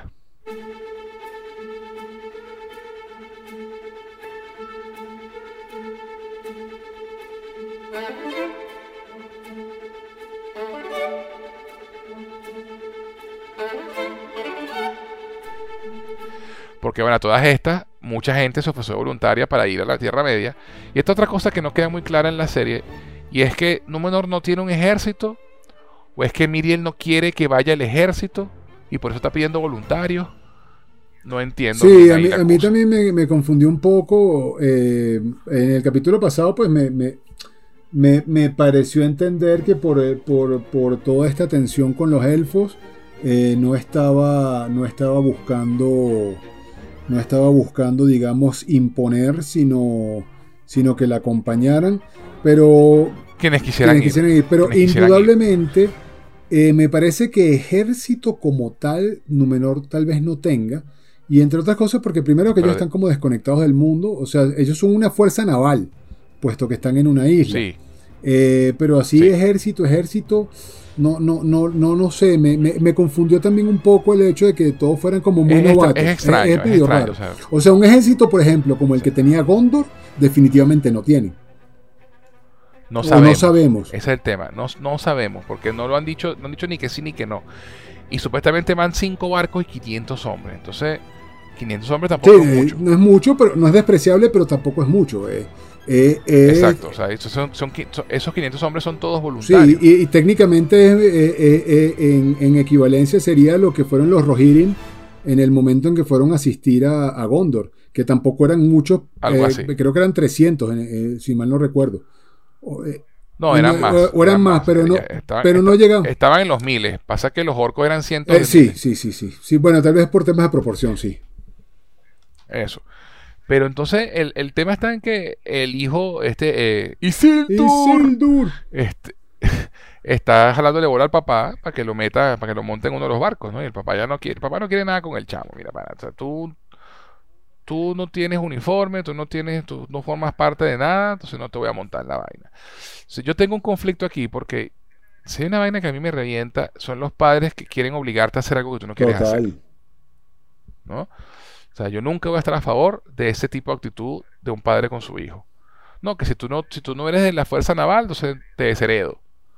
¿Sabes? El, coño, el, chamo deja lo que consiga su, su camino. O sea, te está diciendo, mira, pana, o sea, yo quiero formar parte de esto no tengo un uniforme. Y le dice, claro, tu peor es que no tengo un uniforme de nada. Bueno, que toda esta gente se ha ganado su lugar. Y tiene razón en eso. Pero déjalo que se lo gane como él quiera ganarse. No, no, no ganárselo como tú quieres que se lo gane. Porque el chamo le dijo en tres episodios atrás, papá, coño, de para no quiero, no quiero ser marinero, esta no me gusta. No, tú haces esa mierda. O sea, yo me acuerdo que te dije que es el, el Luke Skywalker al revés. El Luke que le dice, no, no, yo me quedo una temporada más aquí. Y el, y el papá es el que, no, pero vete, vete a la academia. no, no, yo me quiero quedar aquí y ayudarte con, las cosechas. Entonces, este, ese, ese momento con, entre Isildur y, Isildur y, y el Endil me, me cayó muy mal, pero entiendo o sea, entiendo, me pongo al lado del, de, de, del Endil y dice, mira, mi hijo no quiere servir para nada. Sí, sí. Pero entonces darle, darle, la oportunidad de que, de que coño, de que, de que se demuestre. De que es su valía. Como él, de que por su valía como él quiera. No tienes que obligarlo a que sea, a que sea algo que no quiere ser. Exactamente. Entonces, entonces esto lleva a que Isildur termine tratando de irse como polizón en, en uno de los barcos. Entonces, volviendo atrás, este, este, personaje nuevo que crearon para, la historia, que es el hijo de Farazón, que es Kemen, este, intenta convencer al papá de, que, no, de que no, no permita que, eso, que se vayan, ¿no? que, la, reina se vaya con, con, Galadriel y se lleven a la gente. Y interesante dato, la otro, el otro personaje ficticio, que es la hija, de la hija de, de Lendil, la hermana de Isildur, este, que sabemos que ya va a ser es el gremio de constructores, o sea, arquitecto, tampoco quiere que se vayan. ¿no? Y, y entiendo yo que es porque, bueno, mira, mi hermano se va, mi papá se va, y me quedo yo sola. Porque mi otro hermano se fue hace tiempo y no sabemos nada de él. Y ella es la que convence a Kemen de que hable con el papá, con Farazo, ¿no? Y, es una escena buenísima cuando él habla con, el papá y le trata de decir, coño, papá, pero, o sea, ¿por qué tú estás permitiendo que esto pase? Y papá dice, bueno, pues tú, ¿por qué te hace pensar que, yo tampoco quiero que pase? Bueno, porque mi papá jamás recibiría órdenes de un elfo, y y el papá se queda, ay, mijo. Lo ve así con cara de que muchacho no es gente, definitivamente. Y le dice, coño, trata de pensar si puede el beneficio que traería. Vamos a ayudar a la gente del sur a recuperar sus tierras. Vamos a coronar a su rey, un rey que va a estar en deuda con nosotros de por vida. Eh, ruta comercial, negocios, impuestos. ¿Tú crees que yo, voy a perder toda esa vaina por, porque no le quiero hacer caso a un elfo? Al final de cuentas, los elfos no van a, no van a, aceptar las órdenes nuestras. Muy, muy Juego de Tronos. A mí me gustó mucho eh, y, tiene mucho sentido y, explica muy bien lo que es la ambición de este, de este señor, que además, de no, no, sé si lo había mencionado antes, pero es primo de la reina. Este, es primo de la reina, sí, señor. Interesante, interesante juego de palabras. El hijo de él no lo soporto, no puedo con él. No puedo, no puedo. No bueno, este personaje creado para la historia. No, pero no puedo con la, no puedo, no puedo con la cara, la actuación, no puedo con nada de él. No, sé por qué me, me, me causó ese rechazo. Tiene cara de, tiene cara de pánfilo. Tiene cara de pajugo. Cara de pajugo. lo, lo rechacé hasta el final, no, no pude con él. Ah, entonces, claro, como el chamo no pudo convencer al papá, él, muy inteligentemente decide entonces ir a sabotear los barcos, ¿no? Entonces se monta en un barco a, a, a soltar la caña, no sé qué coño madre en esos barriles, porque era líquido, no era pólvora. Este, y resulta que ese es el barco donde está Isildur metido de polizón. ay, tú estás aquí de polizón, ay, tú vas a quemar el barco, ay, vamos a palmaditas, palmaditas. Y empiezan a pelear los dos ahí. Y obviamente, pues la lámpara con la que iba a incendiar el barco se cae y, se incendia el barco igualito. Demasiado, demasiado marimar eso. peleando con la, peleando ahí con la, la, antorcha, la cosa, y se cae y se prende la vaina. Y se, se, le incendia la, capucha al chamo a, a, a, Kemen, y Kemen tira la capucha para donde está, la, para donde está el líquido, pues, idiotamente, porque están ellos dos montados ahí. Este, y tienen que ir a correr. Entonces, eh, Isildur esquiva un gancho de esos de, de, una de las velas, pero el otro chamo se lo lleva de frente por la cabeza y cae en el piso y al, final explota un barco y esa, esa explosión alcanza a otro barco. Se pierden dos barcos. Y, pero Isildur le salva la vida a Kemen. Y ese acto de sacrificio de salvar la vida, ellos empiezan a decir, no, él estaba, yo estaba en un, bote y vaina y estaba ahí, y él me salvó la vida. Hay un cuento chino ahí que yo no sé cómo el Ending se lo cree. pero, yo creo, pero yo creo que el Ending quería creer que el hijo realmente hizo algo heroico. Entonces, este, eso le, da un, punto a favor y, como vemos más adelante, pues termina aceptando que su hijo se monte en el barco. Pero todavía no. Este, otra de las cosas que pasa antes de esto con Isildur es que eh, habla con los dos amigos, con la Roca Junior. Uno de ellos, el, tipo igualito, de Roca. Igualito, no, no, no, te voy a decir. Eh, eh, la Roca Junior. Podría ser, podría ser de la Roca joven en una película tal biográfica. Tal cual, tal cual. Este, tienen una conversación porque la otra escena muy, muy, muy buena del capítulo es cuando Galadriel le entrena a los, a los, a los muchachos, que lo mencioné en un momento. Y Galadriel los, empieza a entrenar en espadas para, para pelear contra orcos. Y, y, hace una apuesta. O bueno, el que, el que logre tocarme con la espada, lo vamos a ascender a teniente. Entonces, claro, este, este bicho que es el amigo de Isildur, que se parece a la roca, empieza, es el primero que empieza y Galadriel termina peleando contra cinco al mismo tiempo y se los, se los pasea. Y, les da la, coreografía de pelea estuvo espectacular, por cierto, y la escena, todo, todo espectacular, eh, la cara de la cara de Galadriel de sobrada, la cara de frustración de los chamos tratando. Y al final, este La Roca Junior logra cortarle la ropa, hacerle una, cortada sobre, sobre la tela de la ropa. Y Galadriel la ve, Felicitaciones, teniente. Y lo ascienden. Sí, no. Me gustó eso, porque generalmente esa escena termina con Galadriel pelea, partiendo de todo el mundo el culo y no ascienden a nadie porque todos somos unos ineptos. Tal cual. No, aquí sí hubo uno que, le dieron el puesto, ¿no? Que, logró hacer, hacerle mella. Halbrand ve, todo esto y hay un momentico con Halbrand de esos que se parpadeas te lo pierdes y es que el carajo levanta la espada con el, con el pie y la agarra con la mano y hace todo un juego y Galadriel, mm, yo no conozco muchos guerreros que sepan pelear, sepan hacer eso. Exactamente. Entonces, bueno, nada, sigue el misterio de quién carajo es Haldred. Eh, sí, no, es Haldran. Haldran indudablemente tiene mucho peso en la historia, tiene, tiene un arco interesante, me gusta. Eh, nega, nega, Aragón va a ser algo, va a ser algo al final eh, que nos va a sorprender. Que nos va a sorprender y, y, nos va a gustar. Yo particularmente tengo mucha curiosidad en hacia dónde va, esa historia El personaje. y ese personaje. Em, eh, la escena con Galadriel me pareció increíble, brother, cómo se mueve, cómo dejó a todo el mundo sorprendido eh, con los movimientos, incluso ganándose el respeto también de los muchachos, ¿no? Creo que, creo que esa parte tiene mucho peso en este momento. Eh, retomando un poco lo que hablábamos del, del, ejército y no ejército, también si te pones a ver el grupo de novatos es bastante pequeño. Entonces parecía, y bueno, y de hecho, cuando están todos marchando con, los yelmos, no sé qué, a mí esa escena me pareció brutal. Me pareció brutal. Visualmente me, pareció poderosa. O sea, lo que te digo, me recuerda al. El, eh, bueno, y, tiene que ser así porque este, esto, los hombres de Gondor eh, descienden de los. Son descendientes. de los numeronianos y, y si, si no muestras una espectacularidad aquí, pues eh, o sea, esto no puede palidecer en contra del mismo Gondor, que ya para mí Gondor era espectacular, aunque estaba en su declive. Claro, totalmente, totalmente. Y este, lo otro que sucede aquí en este episodio es que Galadriel tiene una conversación bien interesante con Halbrand. Porque la, reina le da el ultimátum, mira, mañana nos reunimos, porque ya volaron dos, explotaron dos barcos, esta vaina es, están, hay gente aquí, se están, a la gente aquí no le está gustando lo que estamos haciendo, vamos a retrasar un poco la ida para que la gente se calme y ganarnos otra vez a la gente y que la el coño, pero entonces mientras más tiempo perdamos, más rápido va, a ganar, eh, eh, los malos van a, van a, van a posicionarse, Sauron va, a joder, no sé qué. Y la reina le dice, mira, ¿sabes qué? Mañana vamos a consultarlo con la almohada. Mañana en primera hora nos reunimos otra vez, pero procura que Halbrand esté ahí. Exacto.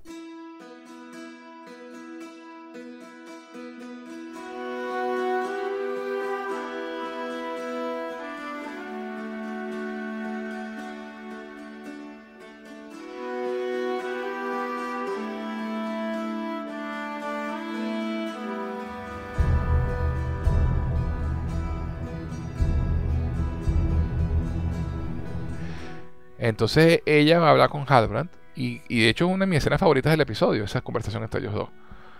Porque entonces, mira, le dice, coño, pana, o sea, tienes que unirte. O sea, el tipo le dice, bueno, porque tú no sabes quién, cómo me quieres coronar a mí, tú no sabes quién, qué he hecho yo, pa, qué hice yo antes de llegar a esa balsa donde me conociste. Tú no sabes qué tuve que hacer yo para poder huir de ahí. Yo juré que nunca más iba a volver para, esa gente, para, para ese sitio y tú me estás convenciendo de que vaya. Yo no quiero.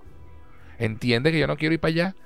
Y la tipa dice, coño, o sea, por favor, si alguien te entiende soy yo. O sea, bueno, ¿por qué peleas tanto? El tipo le dice, hasta que por fin la caraja como que se abre. Y le dice, coño, la, o sea, yo he pasado tantos años eh, en esta vaina, mi hermano murió a manos de Sauron, a, manos de Morgos, este, y, y coño, y la, gente con la, con la que yo tenía mi expedición me traicionó, mi mejor amigo confabuló con mi rey, con el rey de mi gente para exiliarme. O sea, la tipa suelta todo y le, dice una... Y, la tipa le dice, y creo que lo hicieron porque vieron, no, ya no lograban distinguirme a mí del mal que estaba persiguiendo. Exactamente.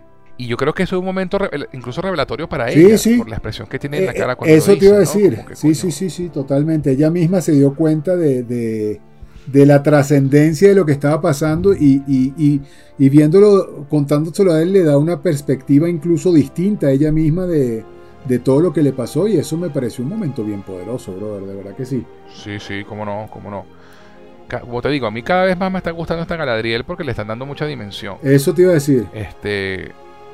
Que ya no es la Galadriel enojada todo el tiempo y tal, sino que ya vemos un poco más de su personalidad y un poco más de, de dónde viene, su, todo lo que piensa y las cosas no, y cómo va adquiriendo la sabiduría, brother. la sabiduría no se adquiere por libros, sino por experiencia. Le dice, sí, y le, y le dice a Halbrand, mira, o sea, tú, la, tú hiciste lo que tuviste que hacer para huir, lo que sea, mira, así es, aquí, así es como te vas a redimir. Así de sencillo, así es como te vas a volver a ganar tu vaina. No quedándote aquí escondido. Ya tú, ahí tú ves y le devuelve otra vez el saquito que se había quitado en la otra escena. Y entonces te muestran al día siguiente que está, que Halvan está en su herrería y lo mandan a llamar y él está con la vaina en la mano, viendo, pensando y lo deja en la mesa pero la cámara se queda, la toma se queda en el saquito, el saquito, el saquito, y uno piensa, ¿será que se va a acabar? Van a cortar aquí, y el tipo bueno, no, bueno, brutal, brutal. Y cortan, y hay un smash cut directo al carajo vestido en su armadura, rechísimo, montando su caballo. Escena, brother. Nega Aragón. Nega, Aragón. Tal cual. Entonces, y es la escena de la partida. Brutal. Todos ya yendo a los barcos, súper épico, todo espectacular.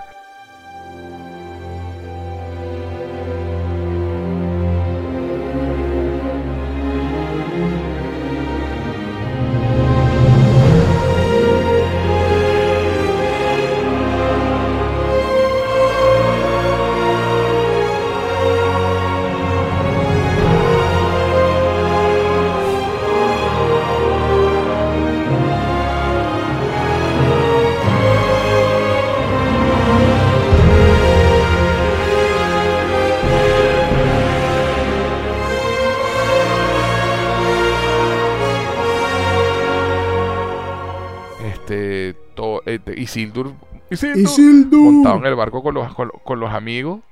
Y el papá le dice, bueno, mijo, ¿qué haces tú aquí? Anda para los establos. Bueno, tú me dijiste que iba a estar en la caballería, ¿no? No, en la caballería, no, en la caballeriza, mijo. Vaya. Vaya, vaya, vaya a barrer mierda de caballo. Muy bueno, muy bueno, muy bueno. Pero por lo menos se lo sí, claro. No, y se ve que se está ganando, y, se ve que se empieza a ganar el respeto. No, y se empieza a ganar el respeto, ¿no? Recordemos, recordemos que Isildur es un personaje de un gran peso en la historia del Señor de los Anillos. Y sinceramente a mí al principio me, estaba desagradando un poco, pero también hago la reflexión igual que Galadriel, son personajes que tienes que, tienen que, o sea, todo el arco de, crecimiento de estos personajes eh, tiene que venir desde abajo, ¿no? Una de las cosas interesantes de, los grandes héroes es de dónde vienen y, y, qué, y qué es lo que los forja y qué es lo que los hace convertirse en héroes. El heroísmo no viene, de, no viene de porque yo soy heroico y ya, sino de todo un arco, toda una historia que hay por detrás, todo el sufrimiento, todo lo que pasó, todo lo que todo, todo esto a mí me parece muy interesante. Y hago un inciso aquí corto. Eh, gracias, eh, señores escritores, y si, y si sigue así el resto de la historia mejor, ya no hay más Isil. Se acabó.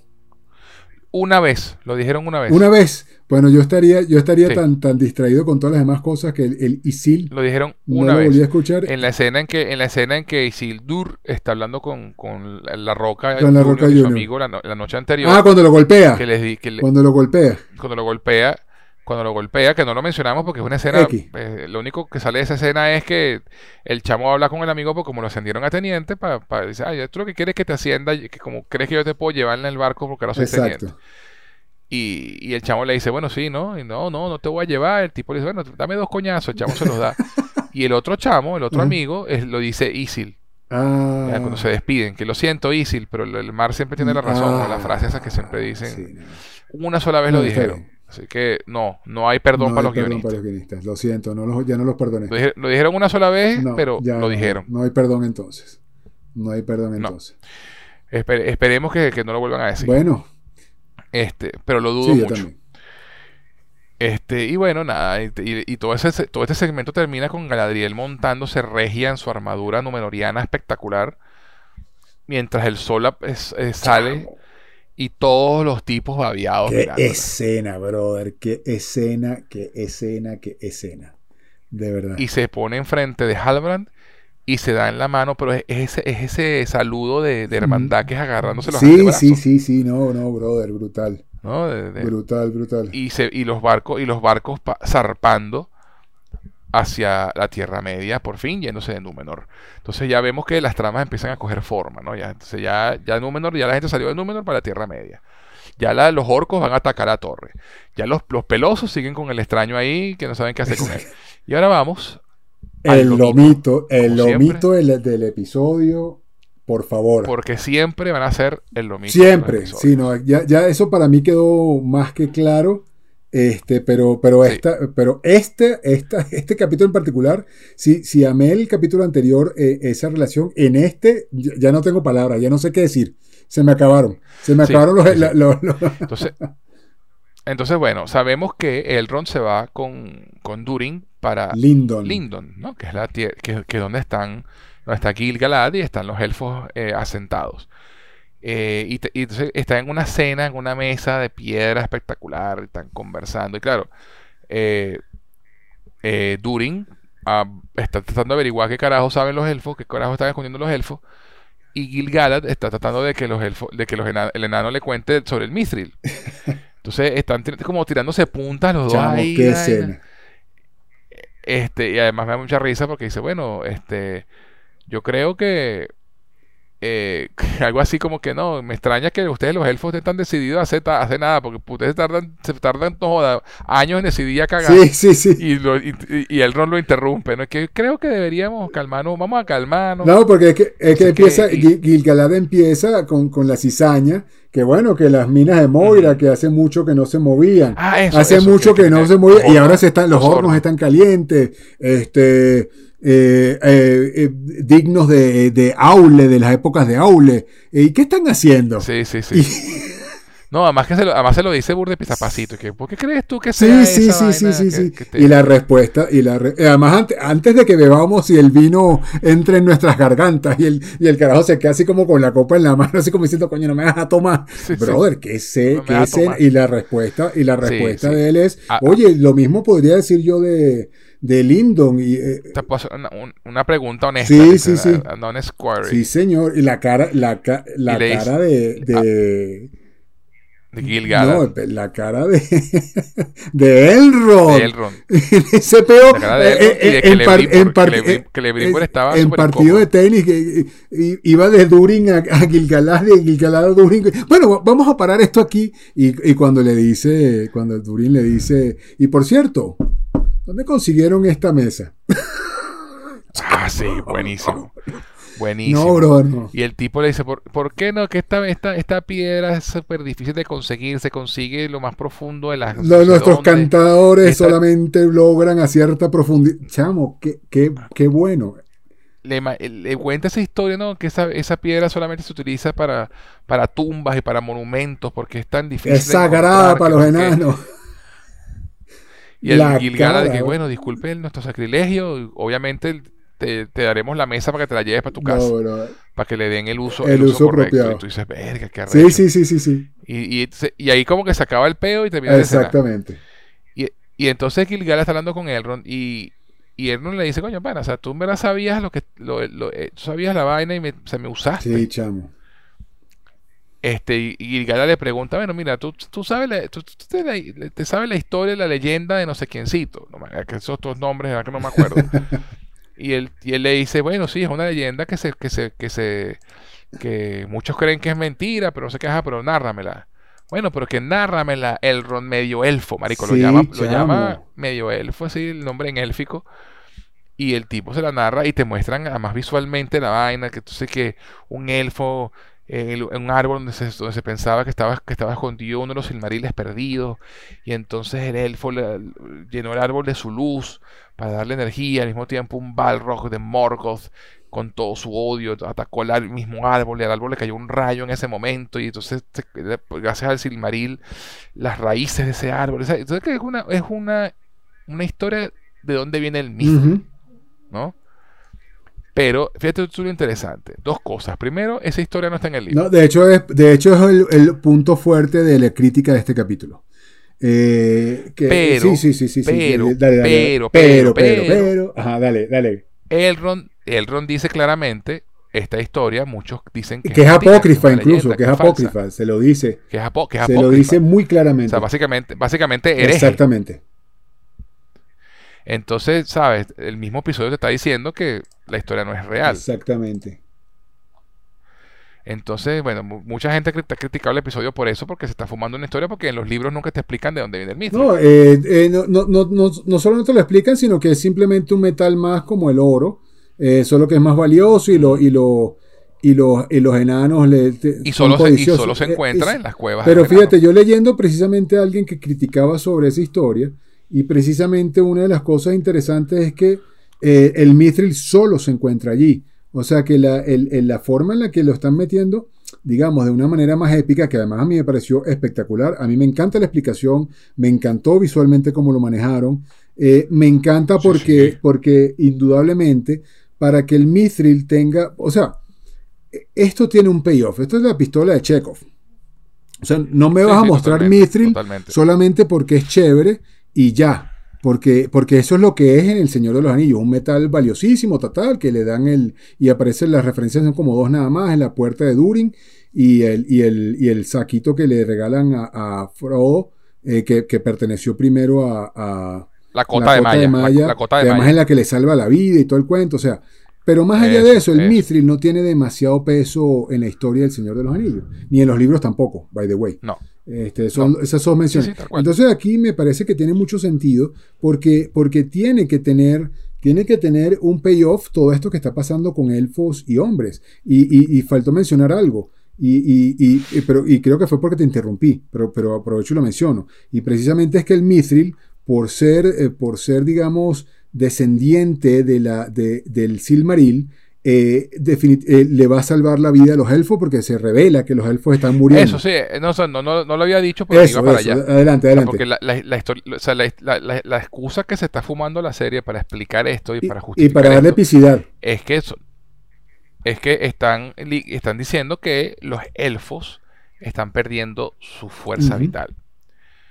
¿No? Y, que, y, que, y que eso es lo que significa esa corrupción negra que vio Gilgala de en las hojas del árbol en Lindon en al final del segundo episodio o del primer episodio eh, y que ese árbol está, está corrompido por estas raíces negras y vainas que él dice esto es una representación una representación externa de algo que está pasando internamente la, luz de los elfos se está apagando básicamente lo que está diciendo entonces eh, lo que dice es que bueno que, que, que coño que el mithril siendo, eh, viniendo, siendo parte del, del Maril, puede tener la capacidad de poder usar esa luz para iluminar a todos los elfos de nuevo para que para que puedan quedarse. Porque claro lo que, lo que le dice que lo que le dice Gilgalad a, a, Elrond que está reacio a romper su juramento cosa que me encanta porque me acuerdo que en, el capítulo pasado lo dijimos, brother. Coño que, que, que, chimbo que el, Elrond va a tener que romper el juramento y, eso va a ser un no y no lo hizo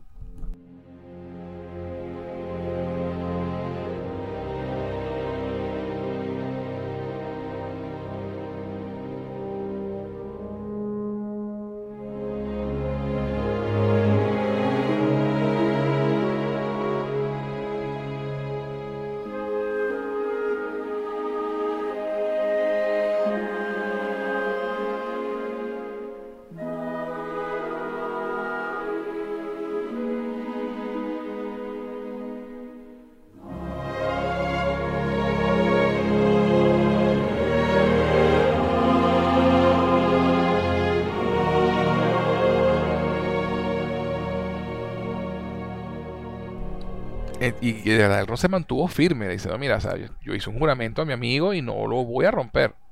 Lo siento mucho, no te voy a decir nada. Y él dice, coño, pero o sea, si nosotros no. O sea, porque la vaina es que si no, si no arreglamos este rollo, para la próxima primavera nos tenemos que ir. Porque nos vamos a morir aquí. Sí, sí. Y si nos vamos de aquí, y si nos vamos de aquí, si no estamos los elfos aquí, la oscuridad va a acabar, va a apoderarse de la Tierra. Exactamente. Entonces, simplemente están, están usando un recurso que en guion se llama ticking clock. Sí, claro, claro. O sea, e, están poniendo una, una, un obstáculo o una traba para que haya, haya agencia en los personajes. Entonces están usando esto que no está en los libros, que es una vaina sacada de los pelos, está sacada de los pelos como el tema en el, retorno del rey de que de pronto Arwen se, se está muriendo. Claro, y, eh, pero, y, y la fuerza vital de Arwen está ligada al anillo, entonces así como que... Sí, sí, esa, esa, es una de las cosas así medio raras de, de, esa, de las películas de Peter Jackson que dice, coño, pero esto Bueno, lo que pasa. Lo que whatever. you roll, you roll Exactamente, you roll with it. sí, sí porque además, en los libros, en los libros Arwen ni siquiera aparece en ningún momento hasta el final, final, final del libro. Eso, y en los, y apéndices. En los apéndices. No, no, mentira, no, no es en los apéndices, pero sí es al final este, cuando va a cansar. No, no, en los apéndices. En los apéndices Tolkien cuenta la historia. Ah, ok, no, perdón, perdón, que, exacto, que están en los apéndices, no te había entendido. Sí, sí, sí, sí, sí. Sí, sí, o sea, en los apéndices está, es que cuentan la historia. Este, pero eh, a eso me refiero, pues que es, un, es el mismo recurso de que, mira, esto está, nuestra fuerza vital está ligada a esta vaina, y si esta vaina no la tenemos, nos, nos tenemos que ir de la Tierra Media. Y con todo y eso, el dice que no, que no va a romper su juramento. Chamo, qué increíble. Y, y, y, y yo vi en Elrond, porque yo me acuerdo que yo pensaba, coño, o sea, va, a tener que romper el juramento y todo, o sea, dejar de hablar. lo hablamos, a, mí me se me iba a romper el corazón en mil pedazos y eso era lo que separaba a Durin de Elrond y no pasó. Eso, eso. Entonces, porque esos dos son el corazón de la serie, efectivamente. claro. Y, y entonces, sí, pero sí vemos que Elrond, después de hablar con Gil-galad, sí le muestra el Mithril a, a, a, Celebrimbor. Y que Lebrimbor le dice, mira, lo examiné, lo revisé y esta vaina de la luz nunca se apaga.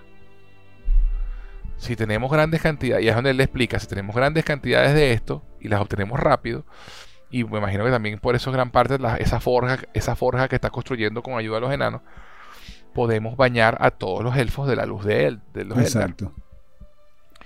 Y eso nos, nos devolvería la fuerza vital y toda la cosa. Y claro, yo me acuerdo que lo que pensaba era, pero entonces, mira, pana, Durin es tu pana, habla con él. Yo lo pensaba en ese momento, coño. Yo creo que si, si Elrond decidiera, porque esta, esta es una vaina que a mí siempre me ha molestado en las películas, en las novelas, en las series, en todo lo que sea, que crean un conflicto únicamente porque los dos ninguno de los dos personajes decide hablar. Tal cual. Entonces, a mí, y, y sobre todo cuando es así de forzado, pues yo decía, coño, bueno, este conflicto, coño, tienes este conflicto interno, habla con tu pana, habla con Durin a ver qué y, dile, mira, tengo este peo encima. el, destino de la raza está, está, en, está en juego aquí. Coño, dame permiso para romper mi juramento. Y, y, coño, chamo, por los Valar, eso es justamente lo que él nos hace, chamo. Yo decía, no, no, yo, yo lloraba, yo lloraba. Ah, yo lloraba como, como Marimar. O sea, ese, además que es comiquísima la escena porque ves a, los elfos, cargando, la, mesa, brother. Y además es comiquísimo porque entonces él, ve la vaina y le dice a, a, Durin. Toda esa vaina que contaste ayer era paja, ¿verdad? Necesitaba. Y dice, sí, es que mi, esposa, mi esposa necesitaba una mesa nueva. Brutal. Y le dice, y no, y no se te ocurra decir que se lo estás regalando tú. No, sí, le voy, le voy a decir que es un regalo mío. obviamente era una forma de cambiar de tema para que no le siguieran preguntando. O sea, esa fue la forma que encontró Durin para cambiar la conversación, llevar la conversación por otro lado y no le Eso, eso, de una manera muy inteligente. Entonces, claro, Elrond le dice, mira hermano, tengo que hablar contigo, tengo un problema. Elrond, todo y eso no se lo dice de la mejor manera posible en las palabras que utiliza, ¿no? Porque le dice algo así como que, mira, tengo que romper mi juramento, yo no fui a buscarte como amigo, sino por interés. Sí. O sea, ajá, pero dile que no lo sabías, dile que, tú no tenías idea, se lo medio dice. Pero bueno, Duren entiende, ¿no? Y le dice, bueno, mira, este además que es comiquísimo porque el Ron empieza como a darle vueltas a la vaina, que mira, pana, yo no tengo tiempo, dime lo que tiene que decir. y le dice, dame la carne y dame la cruda, ¿no? Así le dice, ¿no? Y el, y el tipo se le cuenta y, él, y, y le dice, ah, déjame sentarme. Y Duren lo ve. Entonces estás diciendo que todo el destino de la raza élfica está en mis manos. Ese sí. sí. Otra vez. El destino de la élfica está en mis manos. ¿En la mano de quién? no, brother, brutal, brutal. Las, las tuyas. Me encanta la relación de ellos dos, definitivamente. Qué bueno, qué bueno que. Y le dice, no, me, no me agradezcas todavía, porque te puedo convencer a mi papá de esta vaina todavía. todavía no, no, no me, sí, no, exactamente. Pero no, chamo, qué, qué satisfacción me dio. Sí, sí, sí, sí, sí. De verdad, qué bueno, qué bueno que, que Elrond tuvo la, la, inteligencia de hablar. Porque, insisto, esos, esos conflictos noveleros de que, mira, toda esta vaina se, solucionaría sin problemas si uno de los dos habla y dice lo que está pasando o lo que está pensando. Y entonces esos conflictos forzados a mí me caen sí, sí, Sí, sí, sí, pero, o sea, fue... Es lo que yo te, es lo que, es lo que yo te comentaba de... Y perdón que me desvíe, pero es lo que yo te comentaba sobre eh, Luis y Clark, la serie Sí, sí, sí, sí. Que, coño, que por lo menos los conflictos que son así los solucionan Exactamente. No se, no se quedan pegados cinco episodios en ese pedo, no, no. Pasan el episodio y ese mismo episodio se resuelve y listo, para adelante. eso, eso es importante. Y, y, y, a mí me daba mucho miedo, era eso, que de pronto Elrond rompiera el juramento sin hablar con Durin. Sí que es lo que un guionista de, menor calidad hubiera hecho. ¿no? Mira, eh, bueno, está bien, sí, es verdad, el destino de los elfos está en mis manos, está bien, tendré que romper mi juramento. No, no, habla primero con Durin, chamo. Él es tu pana. El manejo de guion, el manejo de guion sobre todo, sobre todo en las, en, las escenas de ellos dos, es impecable. Es divertido. Es, eso, es como ese, eso es como ese momento en, el tercer episodio, cuando van para, para, el segundo episodio, cuando van para las minas de, de Moria que el tipo está recho con él y, tú no fuiste a mi boda, a mis hijos, y el tipo le responde, coño, felicitaciones por tu matrimonio. Sí, espectacular. Y, O sea, eh, desescalar la situación de la mejor manera posible. Sí, sí, sí. Elrond es bueno en comunicación sí, claro, ¿no? Y, y, y, te, y te muestra de una vez eh, de dónde viene también la sabiduría, lo que hemos hablado, el crecimiento de cada uno de los personajes. Y en el caso de Elrond, que es un personaje de tan alto, de tan alto linaje y tan alta importancia, este, también ves de dónde viene, de dónde vienen sus propios conflictos. Eh, eh, te pone a pensar mucho en, esa relación de... Porque, porque indudablemente sabemos que más adelante la relación entre elfos y enanos simplemente ya no existe. Una, se, rompe. pero, pero, pero esta, esta relación te hace que te importe eh, el tema de las razas y toda la vaina. Y ojo, este, no es que la relación entre elfos y enanos es excelentemente buena. Es la relación entre Elrond y Durin. Porque entre enanos y elfos ya hay desconfianza, ya lo que pasa es que no es tan profunda como vemos más adelante. Pero tampoco es una gran relación. Esta es la excepción a la regla y eso es lo que hace tan interesante y tan fresco eh, eh, todo este punto. Eh, otra cosa que quiero mencionar de esta, de, para cerrar ya, este, es que Celebrimbor, hablando con Elrond, es el que lo convence, ¿no? De que, de que en verdad tiene que hacer algo. Porque cuando le explican todo, el tipo dice, bueno, coño, sí, pues tengo que romper el juramento a mi amigo y vaina, coño, qué peo. Y, y Celebrimbor le cuenta, coño, sabes que yo conocía a, tu papá y vaina, que el papá de Elrond sabemos que es Aerendil. Que, que es un mortal y por eso es que lo llamaban a él medio elfo porque, porque Aerendil era un mortal que se enamora de una elfa y tiene a, a, Elrond y a Elros. Eh, y Aerendil fue un mortal que, bueno, como, como lo cuenta Celebrimbor, que no es exactamente ese en el libro, pero no recuerdo cómo es que es en el libro, este, que convence, un mortal que convence a los dioses de que intervengan. Sí, chamo, va, donde los balas. En la guerra contra Morgoth a los Valar. Y los Valar como recompensa le permiten que su barco vuele por, el, por los cielos y así se enfrenta y destruye uno de los dragones de Morgoth y toda la cosa. Y, y dice, y tu mamá no quería que él fuera. Y le dice, coño, ¿por qué tienes que ser tú? ¿Por qué tienes que ir tú? Y dice, bueno, porque, porque yo soy el único que puede. Como diciéndole, mira, el único que puede arreglar este peo eres tú, porque tú eres el pana de Durin. Eso, eso, básicamente es lo que le dice eh, Celebrimbor. El único que puede arreglar este peo eres tú. Es una mierda que seas tú, pero así tocó. En tus manos está resolver esta vaina. Y ahí es donde Elrond decide hablar con Durin. Entonces, bueno, y, ahí termina ese arco también, esa, esa, parte de la historia, donde Elrond y, Durin yéndose con la mesa nueva de regreso a Casa Doom para hablar con Durin III, que es el papá de Durin IV, para que se le permita a los elfos extraer Mithril. Entonces, bueno, ya estamos viendo, entonces como dije, ya los arcos, los las historias, ya estamos viendo para dónde van. Entonces, repasando, Númenor por fin logra embarcarse con tres barcos y cinco barcos voluntarios la vaina, vámonos para las tierras del sur a ayudar a Halbrand y a su pueblo. El pueblo de Halbrand, que tiene años esperando el regreso de su rey, fíjate que lo dicen en el primer episodio, o algún día nuestro rey volverá, este, están, pues mira, la mitad de ellos están con, el, con Adar, que es el villano de turno, la otra mitad está en la torre, junto con Arondir, que es el elfo, el elfo este, que, está, que los está ayudando, para enfrentarse tipo abismo de Helm con la horda de orcos que se les viene encima. Y Elrond y Durin están yendo de regreso a Casa para averiguar si pueden ayudar a los elfos con la extracción del Mithril. Ahí están todas las tramas avanzando, hermano. Y los pelosos están ahí en su migración, en su vaina y por su lado. Este, ya vamos a ver también cómo se va a conectar toda esta historia de Elrond y los enanos con, con, otra historia, pero sabemos que eso que de ahí viene la, formación de los anillos. Entonces, si está conectada con el Big sí, total, total, total. Este, la única que está desconectada del todo es los pelosos, pero la única, el único hilo conector puede ser la identidad del Exactamente. que no, que no sabemos cuál es. En total, chamo, a mí me pareció que este fue un capitulazo. Mejor incluso que el de la semana igual, pasada. Brother, igual.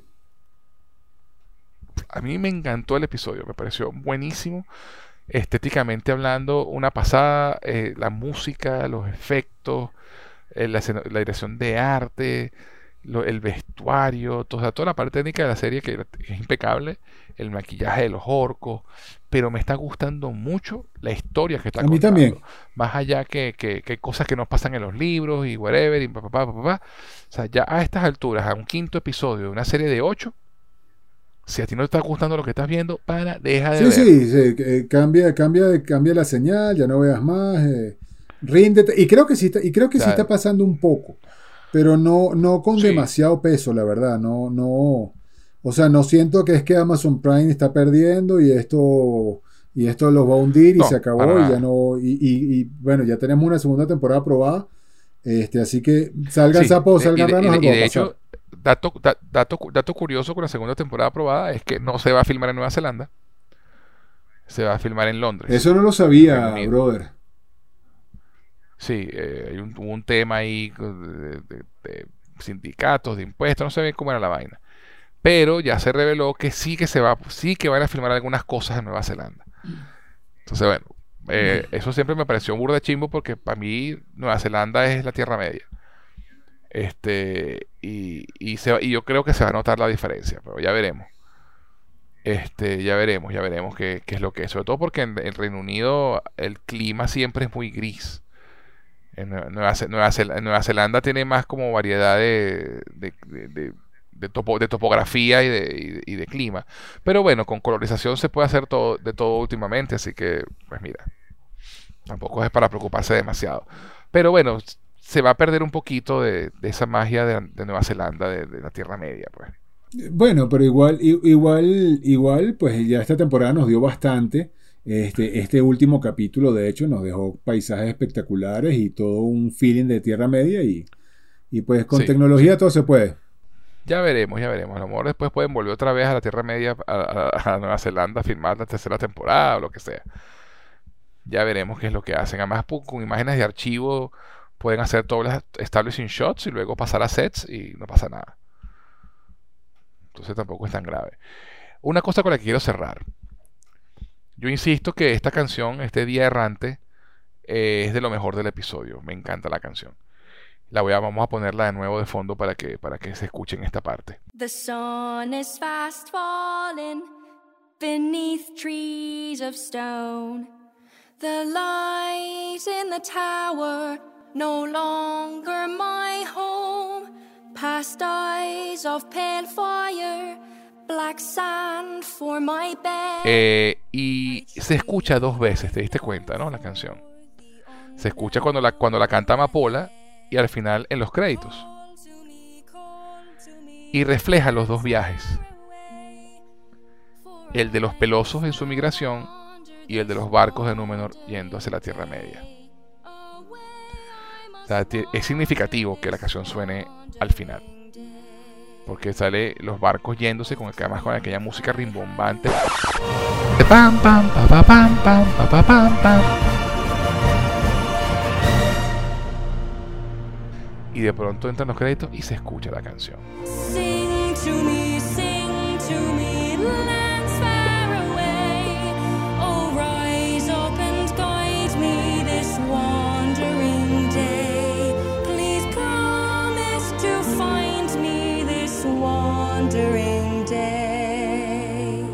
es, un bonito bookend, full circle, en círculo completo, del comienzo del, episodio al final del episodio. A mí me pareció este episodio maravilloso. Y esta serie, cada episodio que veo me gusta más. De verdad me parece una serie extremadamente buena y con, con mucho estilo visual, audiovisual. Pero bueno, compadre, yo creo que esto con esto ya podemos darle fin a la reseña del episodio. ¿Qué opinas? Sí, totalmente. Creo que cubrimos todo y, quedé fascinado con todo lo que conversamos, así como quedé fascinado con este capítulo. Sí, para mí sigue siendo el mejor capítulo hasta ahora de la serie. De verdad me encantó, me encantó. Y a mí me encantó muchísimo el anterior, pero este me gustó más todavía. Esta serie de pana, cada episodio que veo me gusta más que el anterior. Este, así que bueno, chamo, una conversa excelente como siempre y un verdadero placer contar contigo, mi querido Diosías. Igual, mi hermano, muchísimas gracias por la invitación. Eh, cada semana disfruto más este, esta conversa que tenemos y, compartirla con ustedes. Eh, definitivamente también, también lo hace muy agradable. Claro que sí, además que bueno, el recibimiento de, este nuevo, de este nuevo eh, segmento, digamos, del podcast de hablar de series ha sido bastante bueno, la gente está gustando. Entonces, pues mira, hacemos este trabajo con cariño y con mucho amor para, para ustedes que nos escuchan. Hermano, antes de irnos, ¿dónde podemos encontrarte en las redes sociales? Arroba Diosías, redes presentes, pasadas y futuras. Y a quien les habla pueden encontrarlo tanto en Twitter como en Instagram como arroba Gus en José, G-U-Z en José. Adicionalmente, si quieren escribirnos para hacer cualquier comentario, dejarnos un saludo o lo que prefieran, pueden hacerlo al correo cinefilia y otras hierbas arroba gmail.com, cinefilia y otras hierbas gmail.com. Bueno, decías como siempre, un gustazo tenerte en el podcast, de verdad, y no puedo esperar a la próxima semana para que conversemos sobre el sexto episodio de El Señor de los Anillos, los Anillos de Poder. que, pinta muy bien. Pinta muy bien, vamos, estamos ya en la recta final. Eh, estamos, mentira, estamos en la última curva. Estamos en la, última curva. tres episodios. Exactamente, estamos en la última curva, todo puede pasar. Puede pasar mucho, va a pasar bastante. De hecho, me, da mucha intriga que, que, vienen estos últimos tres episodios. Ya vi el tráiler del siguiente capítulo, obviamente. Entonces, en base a eso, me da mucha curiosidad en qué van a quedar los otros dos episodios. Así es. Bueno, mi pana, muchas gracias. Y como te digo todas las semanas, ten enometielva melon nai eru variuviale namarie. Hasta la próxima, amigo mío. Que Eru te guarde. Cuídate. Y ustedes, mis cinéfilos, no olviden comentar, compartir y suscribirse a nuestro podcast para que no se pierdan ni una sola reseña de cada uno de los episodios de El Señor de los Anillos, Los Anillos de Poder. Les habló José Enrique Guzmán. Hasta la próxima.